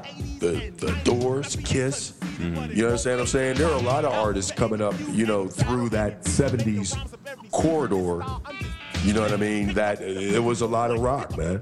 You either had rock or disco. I mean, you had some R&B and things of that nature, but, you know, that very wide sound. When I say a wide sound, I mean something that's widely accepted, mm-hmm. that you're hearing through your commercials, you're hearing through alternate forms of media, and not just through music. You follow what I'm saying? Yeah. And rock was that back then. You're hearing it in movies, the whole nine yards. Mm-hmm. So for these guys, again, they're artists. So they're just tapping into that cerebral context of where that inspiration initially came from. Everybody, I mean, come on. I don't mean to use the term everybody because there's going to be that one person who hits the Facebook page and say, I never did that. But most people at some point in your life have played the air guitar. Let's just be honest, to something. Mm-hmm. It may have been to Dope Beat. Rock music touched everyone. So for these guys to bring in rock music, the same thing with Run DMC, it's just showing you how well-rounded their musical taste actually is. But then when you get into the lyrics, I mean, we can beat up the production of the songs to death, you know what I mean? But you get into the lyrics, I mean, KRS never stops telling you who he is. Here on his debut album, you already have to refer to him as an MC. I will never call him a rapper. He said, I'm funky fresh, and poetry is my opinion. I'm gonna go back to that in a second. He said, I'm funky fresh, and poetry is my opinion. Taking out you suckers while Scott Lil Rock is spinning. So number one up top, he's checking all the boxes. He's telling you how dope he is, and he's shouting out his DJ, you feel me? But listen to what he said in the first one. Poetry is my opinion. What does that mean to y'all, man? I mean, I'll tell you what it means to me at first. He's telling you, I think lyrically. You know what I'm saying? That's how I think. Wait a minute. You can't ask a question and answer it, can you? I couldn't contain myself. I couldn't hold it, man. Go ahead, bro. I couldn't hold it. I mean, he says poetry is my opinion. He's telling you that's how I think. I think in poetry. I think lyrically. I mean, for me, man, it's just like, you know me, I'm Mr. Metaphor. So for me, when I first started working in software, right? Mm-hmm. Software development and stuff. This was back in the 90s. One of the first jobs I had when I first moved out here to Maryland. And I met this database guy, right? And he was a guy who used to build databases, big databases and stuff. And he told me, you know, we were whitewater rafting. And he says, you know, all I'm seeing right now are vectors. I just see in vectors. Mm-hmm. Just geeky kid, you know what I'm saying? And that just means, you know, it's a computer thing. So here's the same thing with Chris, man. He's just telling you his vision of hip hop is that it's poetry. It's not about these rhymes and battles and this MC and that MC. It's about poetry and upliftment. His whole album was poetry to people. And he was the poet. He was the deliverer of that message, no doubt. The poet, the teacher. Dope Beat, for me, was more of a standing ovation for Scott La Rock. In every live band situation, the drummer always gets the solo, you know, gets a solo towards the end. That, to me, is what Dope Beat is. It is Scott La Rock's solo. Mm-hmm. You know what I mean? Because this is one of the few times you're ever going to hear the beat is going to be over top of the lyrics. Mm-hmm. Check it out again. This is one of the only times you're going to hear that because he was giving Scott the shine right now. Yeah. Hence the title, Dope Beat. Now he took it lyrically deeper. My name is at the top of all that, turning poetry into cash for 87. I knew you was going there. Because this is the art form. Mm-hmm. You know, others claim to be fresh, mm-hmm. but they're not KRS. I cannot walk around in the streets with my head in the clouds. You know what I mean? Come on. He's telling you that I'm not walking around like I'm some omnipotent one. No. I'm right around with you guys. Mm-hmm. Everybody's cool. Everybody's on the same. But if you listen to me, I can take you somewhere. Mm-hmm. And by the way, it's Scott La Rock on the wheels of steel. I'm just a poet who watched the whole parade go by. Now, who's the parade? The parade are the other rappers. Now, I'm going to call them rappers. Come on. That's who they are. You know what I mean? Right. I sat back. I'm going to sit back and chill, watch the whole parade go by. Why? Because you're not fly. Right. You are not fly. Right. He let the sideshow go. Yeah, go ahead. You know, I'm not even gonna join y'all. That's not my thing. You know what I'm saying? Then he goes on to say at the end of the song, at the end of verse 3, he ties it all up for you. And like I said, if you don't listen quick, it'll go right past you. But he tells you exactly who he is. The last thing he says on verse 3 ties it all together. Check that box, tell you how dope he is. Listen, you're way behind schedule. Just listen to what I'm telling you. This particular style may vary. The things I converse about are heard rarely. Some can't bear me, others try to scare me. Sounded intelligent, but not yet equivalent. There's no retort to that. All you can do is listen. Again, he's the teacher. Listen to what I'm telling you. Sit down, man. Live and direct, Boogie Down Productions is live.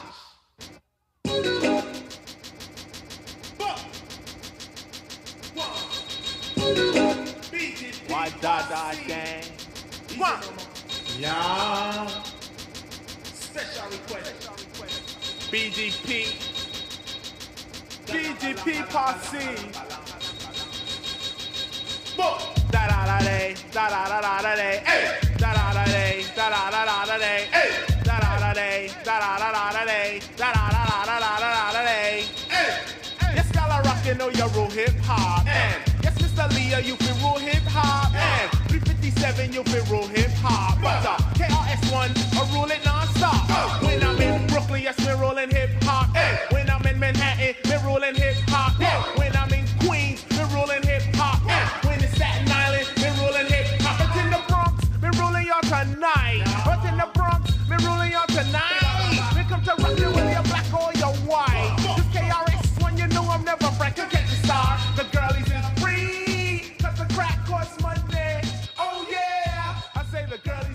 Next track, He Is Free. You know, this is that crack era joint, right? Discussing the effects of of cocaine, of, you know, crack cocaine in the hood.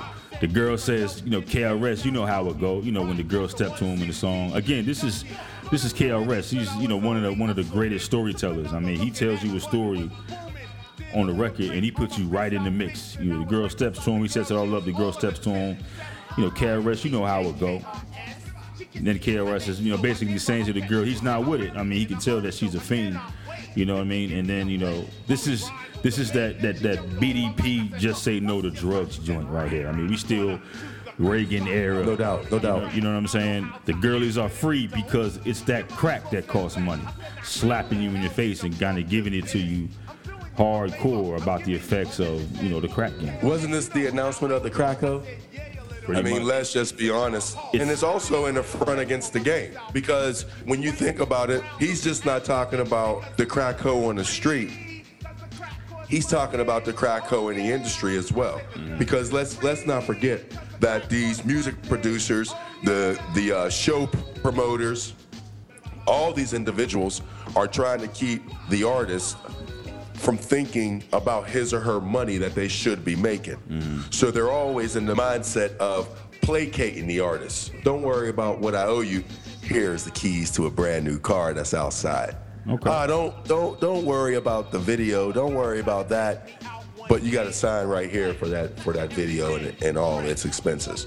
So by the time the artist goes to get paid, all their money's gone, or the artist ends up broke at the end of his or her career. So to me, when I hear the girlies are free, you know what I mean, but the crack costs money, I think not only is he talking literally, I think he's talking figuratively about the industry raping and pimping the artist. I mean, if you think about it from that perspective, then the intro makes complete sense.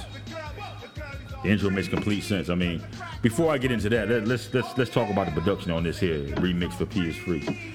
I mean, Black Star, Mos Def, and Talib Kweli, probably one of my favorite groups of all time behind, you know, Wu-Tang and Tribe and De La. They took this and they used it on their album, and they used it for one of their, you know, signature songs, Definition. You know, just paying the ultimate homage to BDP, you know, and the Blastmaster KRS. I mean, so that just kind of shows you the mind frame of the other cerebral MCs that are in the game, and Talib and Mos. Based on what you said, John, I mean, now the intro makes complete sense. You know what I'm saying? Scott LaRock, you know you rule hip-hop.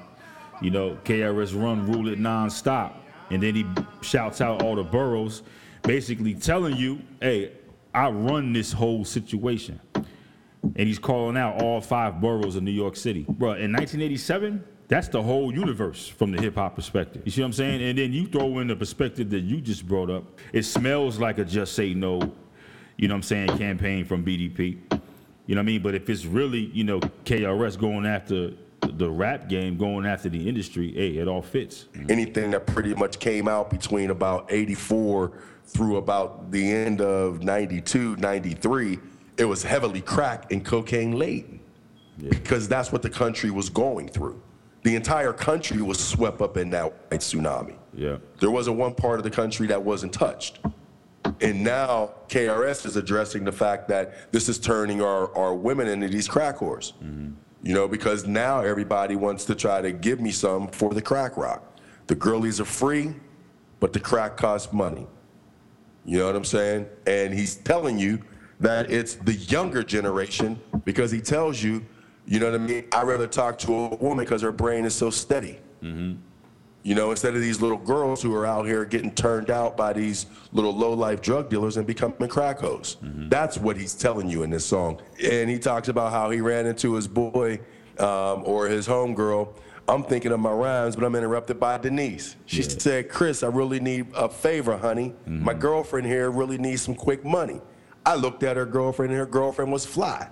But I ain't stupid. She had that look in her eye. Yeah. I touched her back. She said, Denise, has he got the crack? Is he the one? Yeah. I got to run back home and feed my son. Yeah. And Chris said, how old is your son? She said, about 3 months. Damn. He said, I walked away, man. Yeah. But my man cold busted fronts.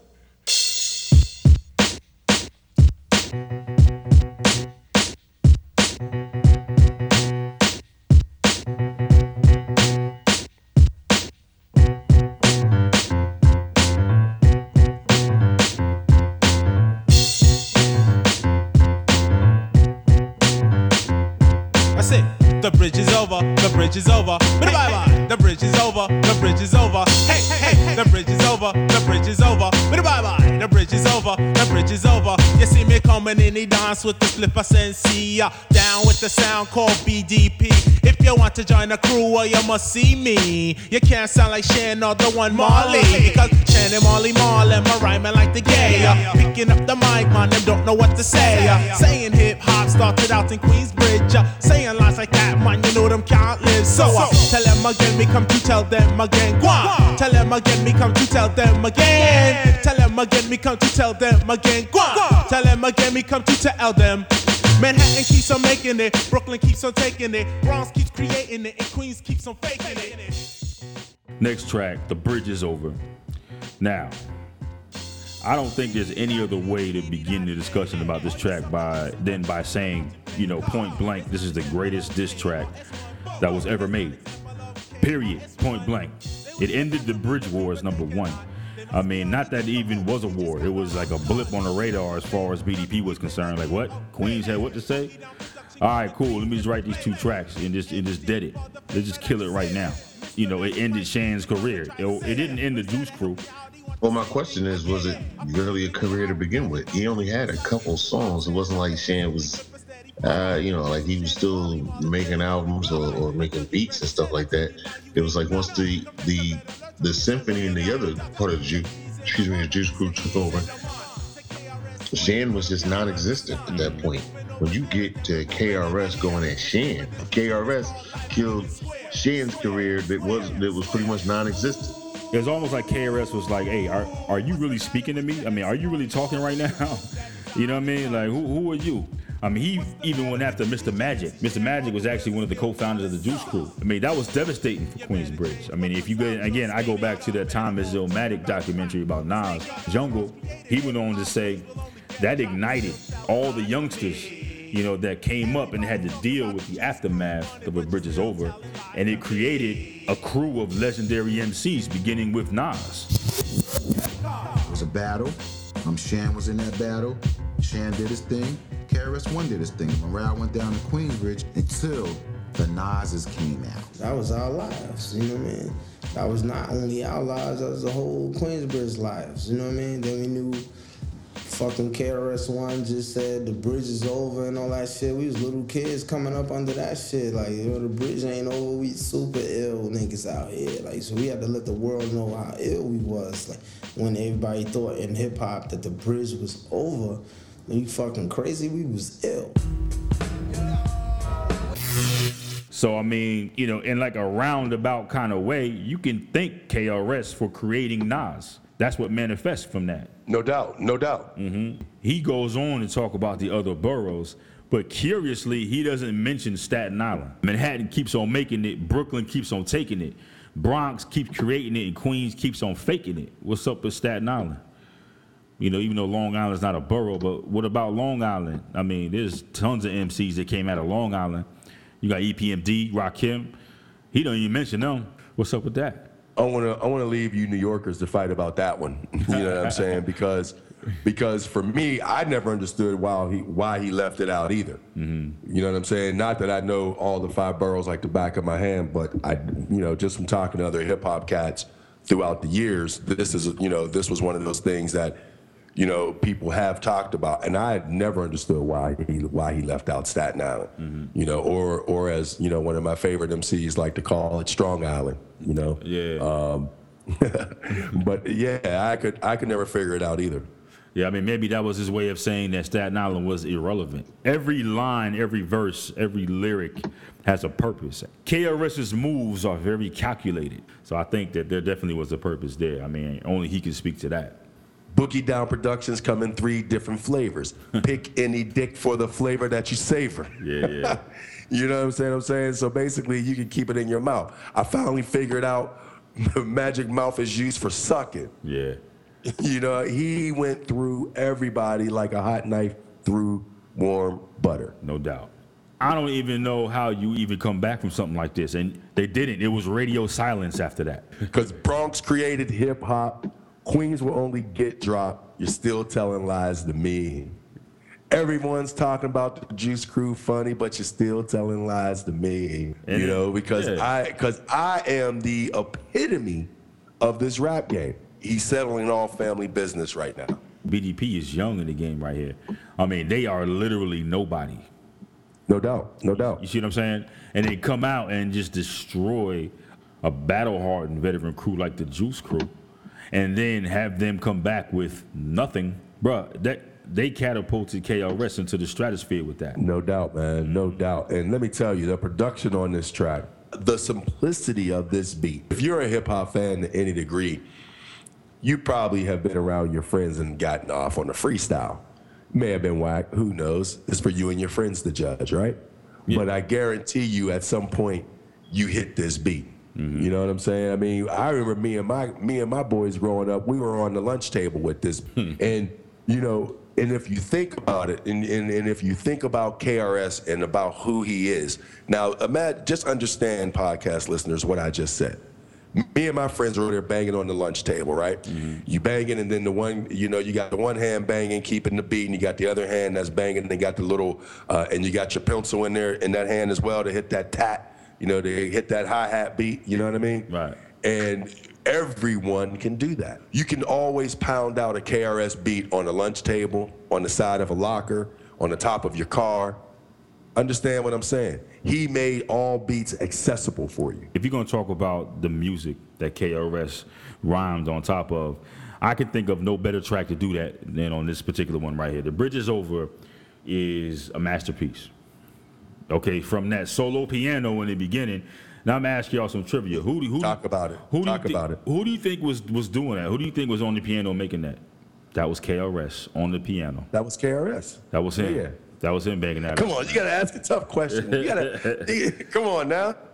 You know he didn't do the piano and rhyme at the same time, but in your mind when you're thinking about it and you know that that's KRS, can you imagine him sitting there at the piano banging this out and rhyming at the same time? I mean, I wouldn't put it past him. It's so simple that it's genius because you're not going to get lost in the production. You're going to hear his lyrics, how to be an MC 101. This particular track, I agree with you when you said that the production was genius, and it is. I mean, let's think about why, though.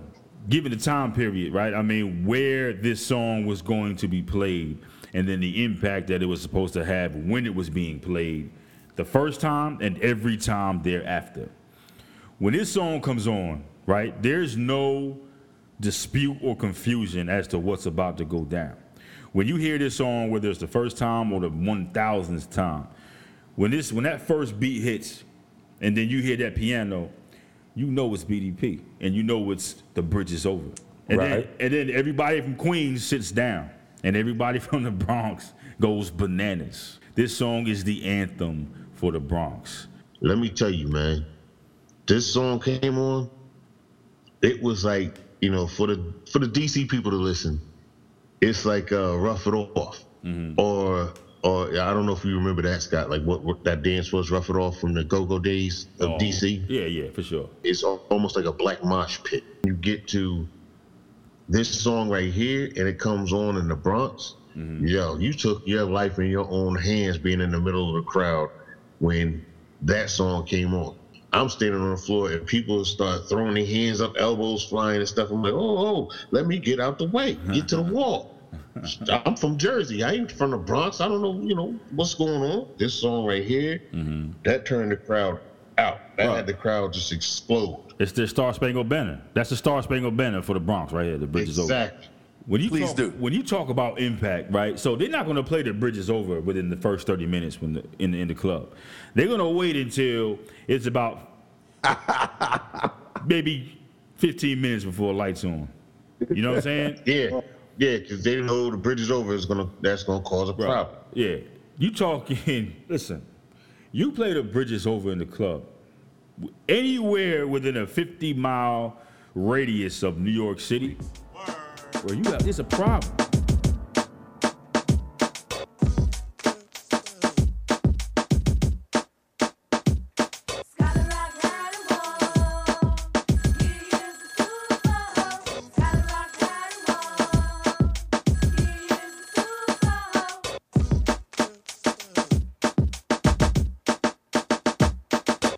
rock is for now the main topic. Not looking at his cuts or cash flow of the pocket. You may not realize it or you may not know, but he is a super. When I say super, I'm not exaggerating. Dating for a guy like Scott turns into mating. He seems to be quiet, but I don't buy it. Proof is in the pudding, why don't you just try it? The super hoe is loose in your section, and he's armed with a powerful erection. So grab your girl and run for protection.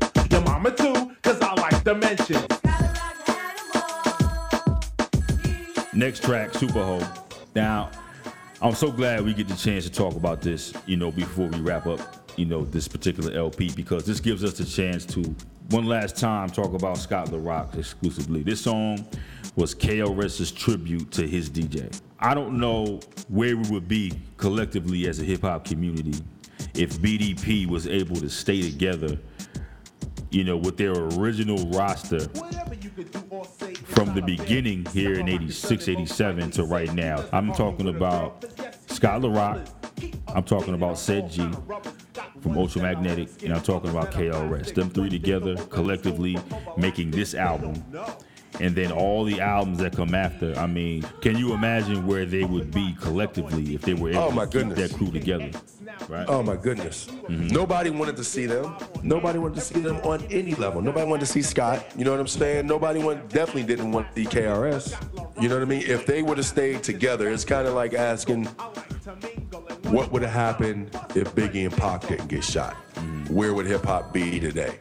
The easiest and quickest answer is going to be in a much better place. You know what I'm saying? And that's the same thing we can say about BDP. If BDP would have stayed together, how far could they have taken the upliftment? Because that's what Chris was after. You know what I mean? If you really want to break down the, you know, what he's saying with the title, then we can get into that as well. Mm-hmm. But just understand that it's not about being a criminal. It's not about having a criminal mind. No doubt, man. I mean, the impact of Scott La Rock's passing, untimely passing, cannot be overstated. I'm going to read you guys a message from the fan page, and I want to get your reaction to it. I posted a picture of Scott La Rock to the fan page. I like, you know, we all do it, right? We do the Who's This and whatnot. So I posted a picture of Scott La Rock, and one of the listeners to the podcast, David Peters, he made a comment that made me pause, man. I mean, I think it was extremely poignant what he said. He responded, "The late, great Scott La Rock Sterling, one of hip-hop's first casualties." I think he's saying that hip-hop helped killing. You know, was it beef related? Was it jealousy? Was it, you know what I'm saying, coming from the industry? Mm-hmm. You know, and not just some random act of violence because he was breaking up a fight. Mm-hmm. Was this something that was, I don't want to say directed, but was this something that was purposed? Mm-hmm. He got murdered because of who he was and in his position in hip hop, and for that reason, it keeps his name relevant in the game. It keeps his name being talked about in circles like this. You know, the fact that, you know, you're talking, he was killed in 87. And here we are in 2016, and we're still talking about the importance of Scott La Rock. That is the ultimate respect. I mean, KRS says it, you know, in, you know, how many verses is this song? Yeah. He dedicates an entire song, you know what I'm saying, to his DJ. And to me, because we always said that the DJ, when you think about when hip-hop began, it was the DJ, then the MC. Mm-hmm. This was about that time where the DJ and the MC were pretty even. They were running neck and neck, mm-hmm, with respect to the who held the higher level of importance to the hip hop game. And I honestly believe, and like Det said earlier, Scott La Rock is the one who put this thing together. So for KRS to pay homage to him the way that he did is outstanding. I mean, because at the end of the day, you know, Scott La Rock had them all. Now, is he saying that he's a super hoe from the fact that Scott was banging a lot of broads? Maybe to some degree he's trying to put that out there, you know what I mean? Mm-hmm. But I think to the larger degree he's talking about all the different people that Scott touched upon with his musical genius. Mm-hmm. Hence he had them all. Mm-hmm. You know what I'm saying? At some point in time, Scott was touching so many different cats as a producer, and I think that's what KRS was saying. You know, he lives on. He definitely lives on. I mean, the simplicity that, you know, Scott La Rock used as the backdrop for every one of these tracks are what amplified KRS to be who he is. I mean, who else could make his, you know, his lyrical delivery stand out like that? And again, that's calculated. This is Boogie Down Productions. And I got a little funny story about this song. And John, you know what I'm about to say, man. So, you know, you and I met years ago, man, right? But, you know, my name is Scott or whatever. And again, this is in no way an attempt by me to compare myself to Scott LaRock. I don't have those type of skills to produce an album of this magnitude, right? But, you know, John and I, we used to meet in different locations. He would always, you know, greet me the same way. Scott LaRock had a ball. Yeah. And it's funny because the people that we were around used to look at us like, yo, who are these dudes, man? What are they talking about? Boogie Down Productions. We'll always get paid. We'll take the wackest song and make it better. Remember to let us into your skin. Cause then you'll begin to master rhyming. Criminal-minded, you've been blinded. Looking for a style like mine, you can't find it. They are the audience, I am the lyricist. Sometimes the suckers on the side gotta hear this page. A rage, yet I'm not in a cage. Free as a bird to fly about on stage. Ain't here for no frontin', just to say a little something. Your suckers don't like me cause you're all about nothing. However, I'm really fascinating to the letter. My all-around performance gets better and better. My English grammar comes down like a hammer. You need style, I need to pull your ball. I don't beg favors, you're kissing other people's. I write and produce myself just as fast. Keep my hair like this, got no time for Jerry curls. Attracting only women, got no time for little girls. Cause girls look so good, but their brain is not ready. Criminal minded. Let me start off by saying this. I have never heard an MC close out an album like this before. If you ever want to know how to close out one of the most impactful albums of all time, this is how you do it. I've never heard an MC tell you that he was dope in a way like this before. I mean, you can say what you want about the title of the album, Criminal Minded. I mean, for those that aren't in the know, you're going to look at the cover of this album and you're going to think that KRS and Scott LaRock are just two hoodlums. But you could not be any further from the truth. Criminal Minded is not a description of who these guys are from a criminalistic standpoint. They're not breaking the law. Criminal Minded describes, you know, their intellectual aptitude, the perspective that they chose to deliver this album, the intelligence that it takes to pull this off. I mean, it should be illegal, and I think that was the strategy. This was KRS's last attempt to explain to you how deep, how next level, and how dope he was, or is, because he's still doing it. I'm not a musical maniac or a b-boy fanatic. I simply made use of what was upstairs in the attic. Do I really need to break that last line down for y'all? Not at all. Yeah. Not at all. Yeah, I got a brain. I'm intelligent as hell. And that's how I'm going to make an impact in this game. I know I'm more intelligent than you. That's a recurring thing. Yeah. I speak clearly. So there's no misunderstanding about what it is that I'm about to tell you. And then I'm going to keep telling you on this album, the next one after that, the next one after that, and the next one after that. That's precisely what he did. Mm-hmm. And I'm not mad at him for it. Nah. Because Criminal Minded, to me, is one of the most underrated hip-hop jams of all time, because while true hip-hop heads and true hip-hop purists get it for the larger aspect of it, mm-hmm. cats gloss over it. Mm-hmm. When you look at, you know, when you hear Criminal Minded, just the track and not the whole album, how can anyone gloss over this? But when you listen to these cats today, they don't even mention Criminal Minded as one of the, when you talk old school today, the furthest back people want to go is Jay-Z. You know what I mean? Because this is when hip-hop was still in its purest form. There's nothing. Criminal Minded is the epitome, period. No doubt. I mean, you go into verse 1, how he opens the song. I mean, I don't understand how you open a song like this and do it any better, right? Criminal Minded, you've been blinded. You're looking for a style like mine, you can't find it. They are the audience. I am the lyricist. Let me ask you something. Who is they? Everybody in the hip hop game. Everybody. Every other hip hop. Yeah. Everybody. Everybody. Every artist. Everyone. Yeah. Because they're all checking me because he told you in tracks prior to this one that they keep pestering him, asking me to rhyme, wanting to battle me all the time. You're beneath me. I'm the teacher. Listen, sit down. I'm the lyricist. But I love how he says, a rage and I'm not in a cage. Free as a bird to fly up on stage. Ain't here for no frontin', just to say a little something. You suckers don't like me, cause you're all about nothing.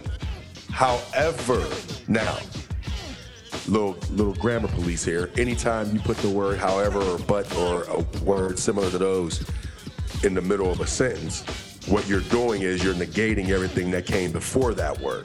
So everything I just said before that word no longer matters to what I'm about to say after that word. However, I'm really fascinating to the letter. My all-around performance gets better and better. My English grammar comes down like a hammer. You need a style. I need to pull your file. I don't beg favors. You're kissing other people's asses. Mm-hmm. I write and produce myself just as fast. Keep my hair like this. Got no time for Jerry curls. Attracting only women. Got no time for little girls. So what he's telling you throughout that whole back and forth is, again, you're beneath me. Yeah. From your style to your rhyming style to the women you get to your hairstyle. You know what I mean?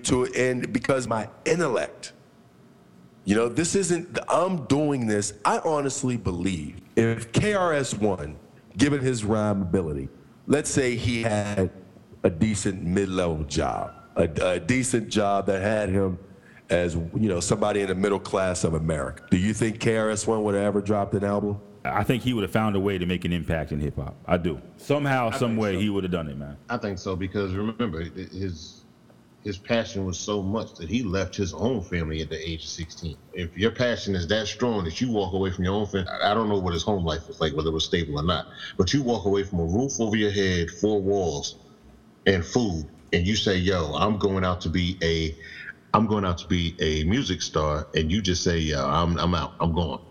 And that happens, yo. I don't think there was anything stopping this man. It was like destined. You know, one of the things that I always remember, man, is necessity is the mother of all inventions. Desperation, as they say, desperation creates geniuses. Because if you have no other option in your life except for this, and this is the only way you can see getting through, that's how criminals are made. Tina Graham, the godmother of comedy, the one thing she told me one time, she said, the broker you are, the funnier you are. Because when you have nothing and you've given yourself that choice of saying, listen, I'm going to make it. When you got nowhere else to go, you got nothing to fall back on, your determination becomes just that much more focused and harder. And you look at people who come from desperate situations, right? The more hopeless and desperate a person's situation is, the harder, the more ferocious they're going to fight and hang on to any sort of life raft that can get them out of their situation, any sort of life raft. You know, which is why KRS used that term vault in a couple tracks before. Anything that can get you out of your situation that's in a positive way that can help you lead a positive life later on in your life. Yo, do that. Without the struggle and the strife, you don't have that starving artist type of situation. He is the quintessential starving artist, because everyone knows a homeless shelter is, you know, you're just one step away from living on the streets. To feel that level of desperation, you know what I mean, where you're fighting to survive. So it's going to bring something out of you, that untapped potential, sure. Something you never even reach for. To add on top of that, the clarity with which KRS-One knew who he was, not just as a hip-hop artist, but as an intelligent black man. He knew he was that, despite his circumstances. Exactly. You see what I'm saying? That's my point, Scott. Now you're feeling me. It's not so mentally daunting that you can't enjoy it. But this dude, in my opinion, was desperate. He had to do something. He saw this art form out there, hip hop. He knew what he was feeling. He saw the desperation living around him inside of those homeless shelters.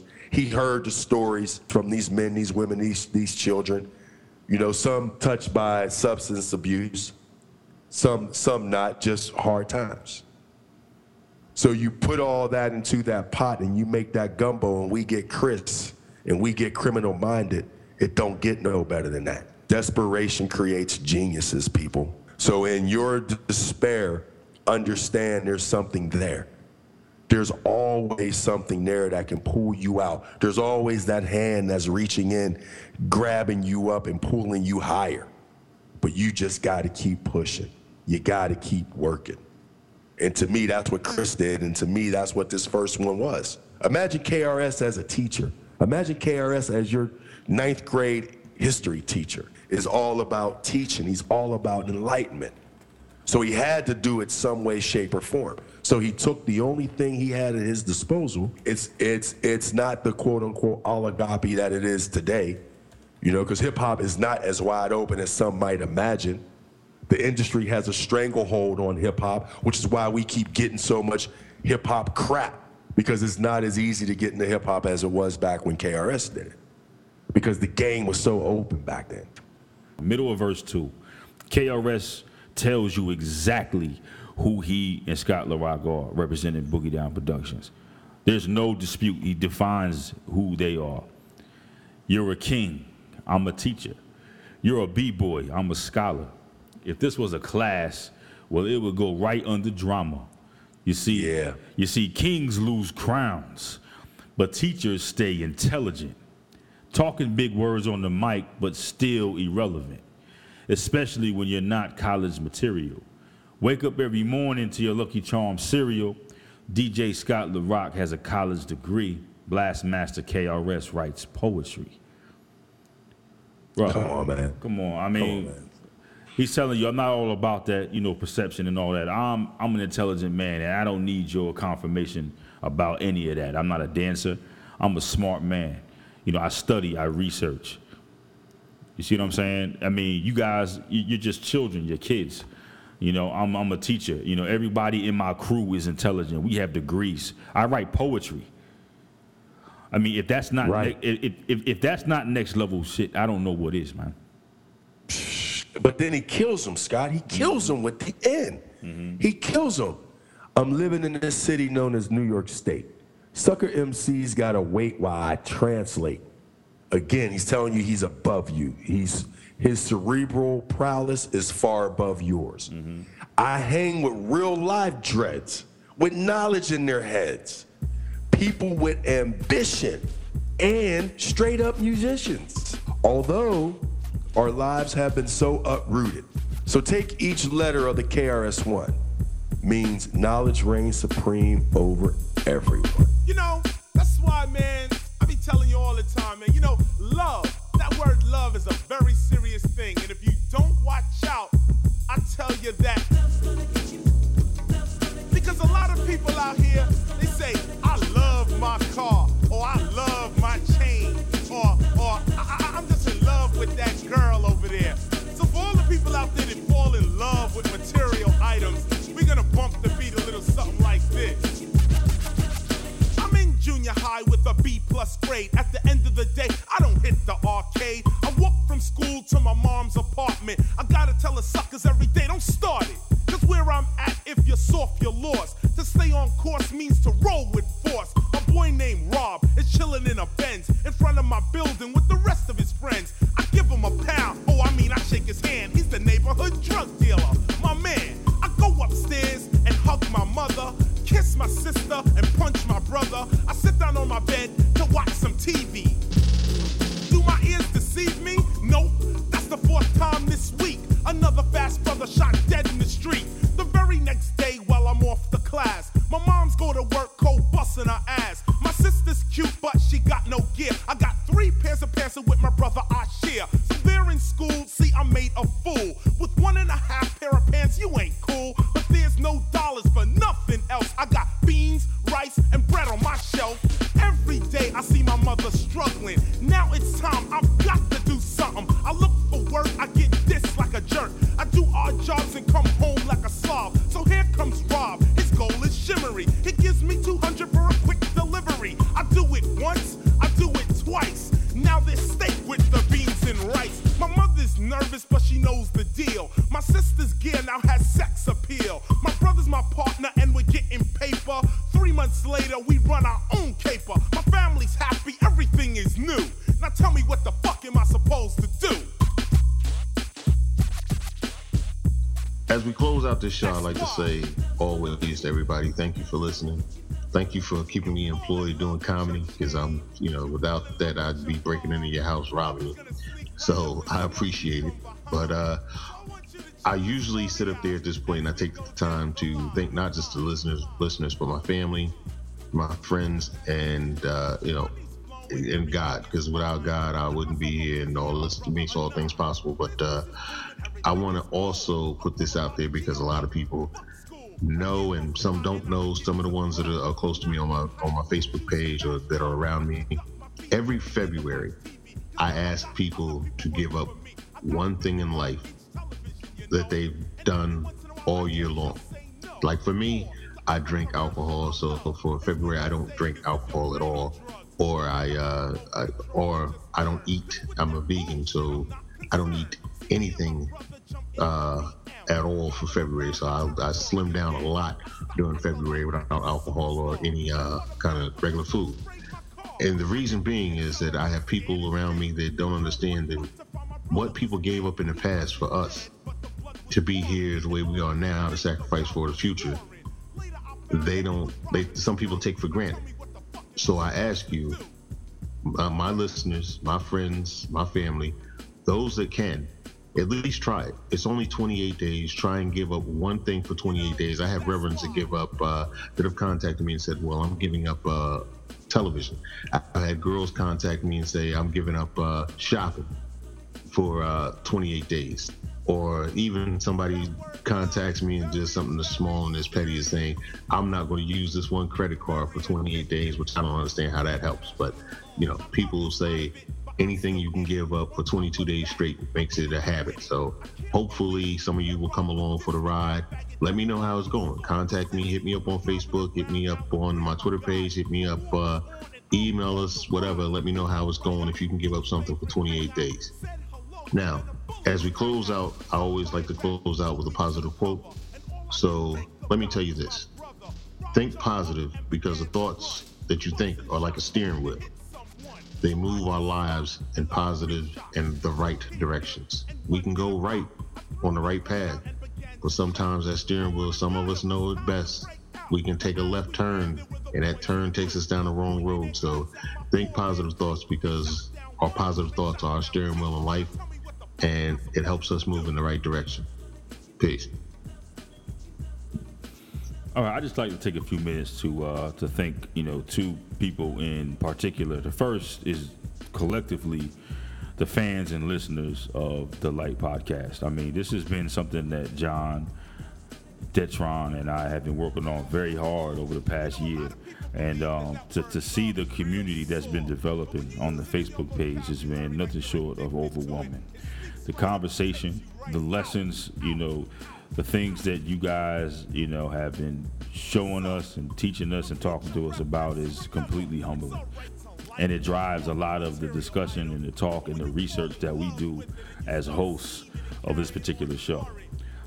So for that being said, I just want to say I appreciate you guys, more than you could ever possibly know.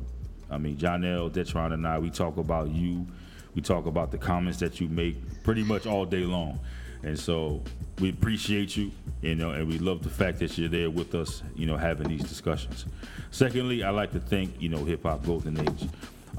They give us the platform, to distribute this show, to the masses. And, without them, I'm not sure if we would have the reach that we have. We appreciate it.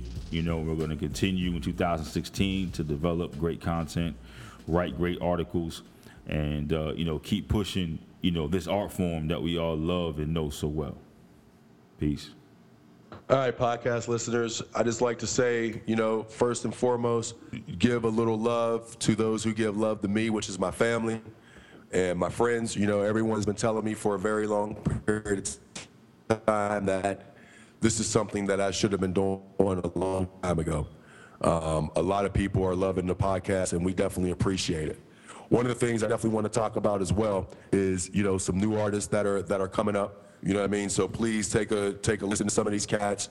You know what I mean? You have, you know, one cat for sure that I've been checking lately. Like I said, is that FAMO crew up out of Pittsburgh, PA. They got some new stuff coming out. Also, you know, want to give some love to my homeboy Jamie Battles over there at Big Shot Bob's in Pittsburgh, PA, Coriopolis, PA. If you're ever riding through there, I've taken Scott around there. The wings are banging. They got some great food over there. So if you're ever in the Coriopolis area, go ahead and check out Big Shot Bob's. Also want to just say that, you know, we're really enjoying the love that we've been getting on the Facebook page. Please keep sharing because we're definitely enjoying that. We got the gear out there on the website. So go ahead and get yourself your Light Podcast T-shirt. And last but definitely not least, again, I just want to give love to everybody out there who's been showing love to us, because this is something that we really enjoy just doing. All right, you can touch anywhere on the globe and hip hop is there. So let's take it back because we own it, and let's take it back to the essence of what it's truly about. 3 minus 4. Pat your hands, everybody, if you got what it takes. Cause I'm KRS and I'm on the mic and premieres on the breaks.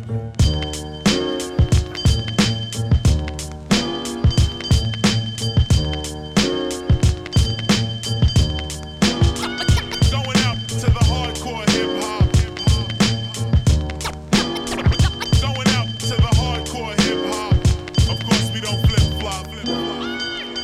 If you don't know me by now, I doubt you'll ever know me. I never won a Grammy, I won't win a Tony, but I'm not the only MC keeping it real. When I grab the mic and smash rap, my girls go ill. Check the time as I rhyme, it's 1995 whenever I arrive. The party gets lighter, flow with the master rhymer. As I leave behind a video rapper, you know the chalk climber, tapper. Down goes another rapper, on to another matter. Punch up the data, blast master. Knowledge reigns supreme over nearly everybody. Call up KRS and guaranteed to rip a party. Flat top braids, ball heads are not to dread. There once was a story about a man named Jed, but now Jed is dead. All his kids instead wanna kick drums up the top of their head. Word, we'll go around, come around, I figure. Now we got white kids calling themselves niggas. The tables turn as the crosses burn. Remember, you must learn about the styles I flip and how wild I get. I go on like a space age rocket ship. You could be a Mac, a pimp, hustler, or player, but make sure live you is a dope rhyme sayer. MCs act like they don't know. MCs act like they don't know. MCs act like they don't know. MCs act like they don't know. This is what you waited all year for. The hardcore, that's what KRS is here for. Big up Grand Wizard Theodore getting ill. If you see, then you saw. I mean, you grew with mad skill.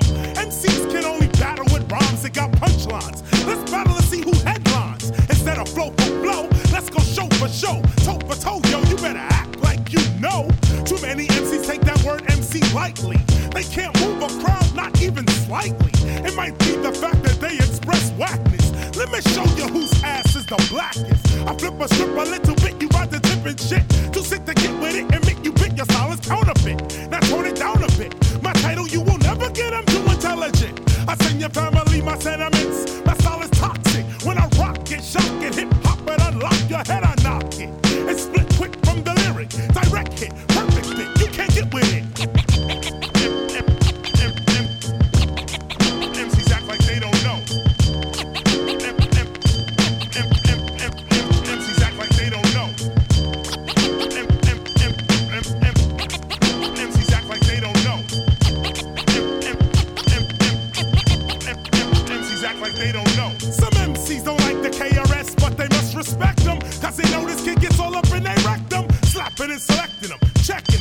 disrespecting them, just decking them, decking them, decking them.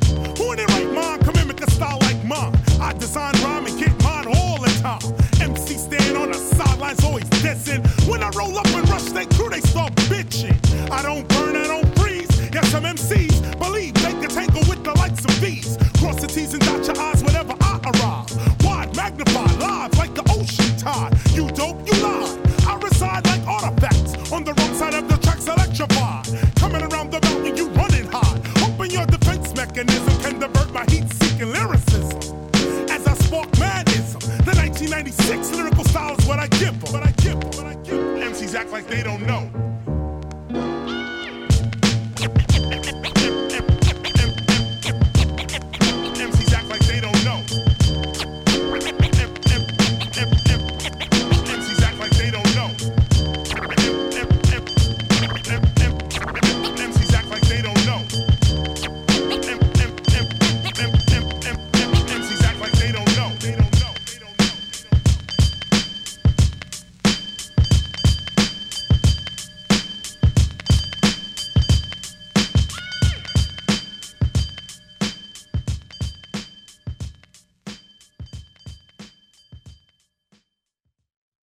Yo, Special K from the Awesome 2, representative, of course, for the Blastmaster. And it's the Oop-Child Teddy 10, you know we down with the KRS-One.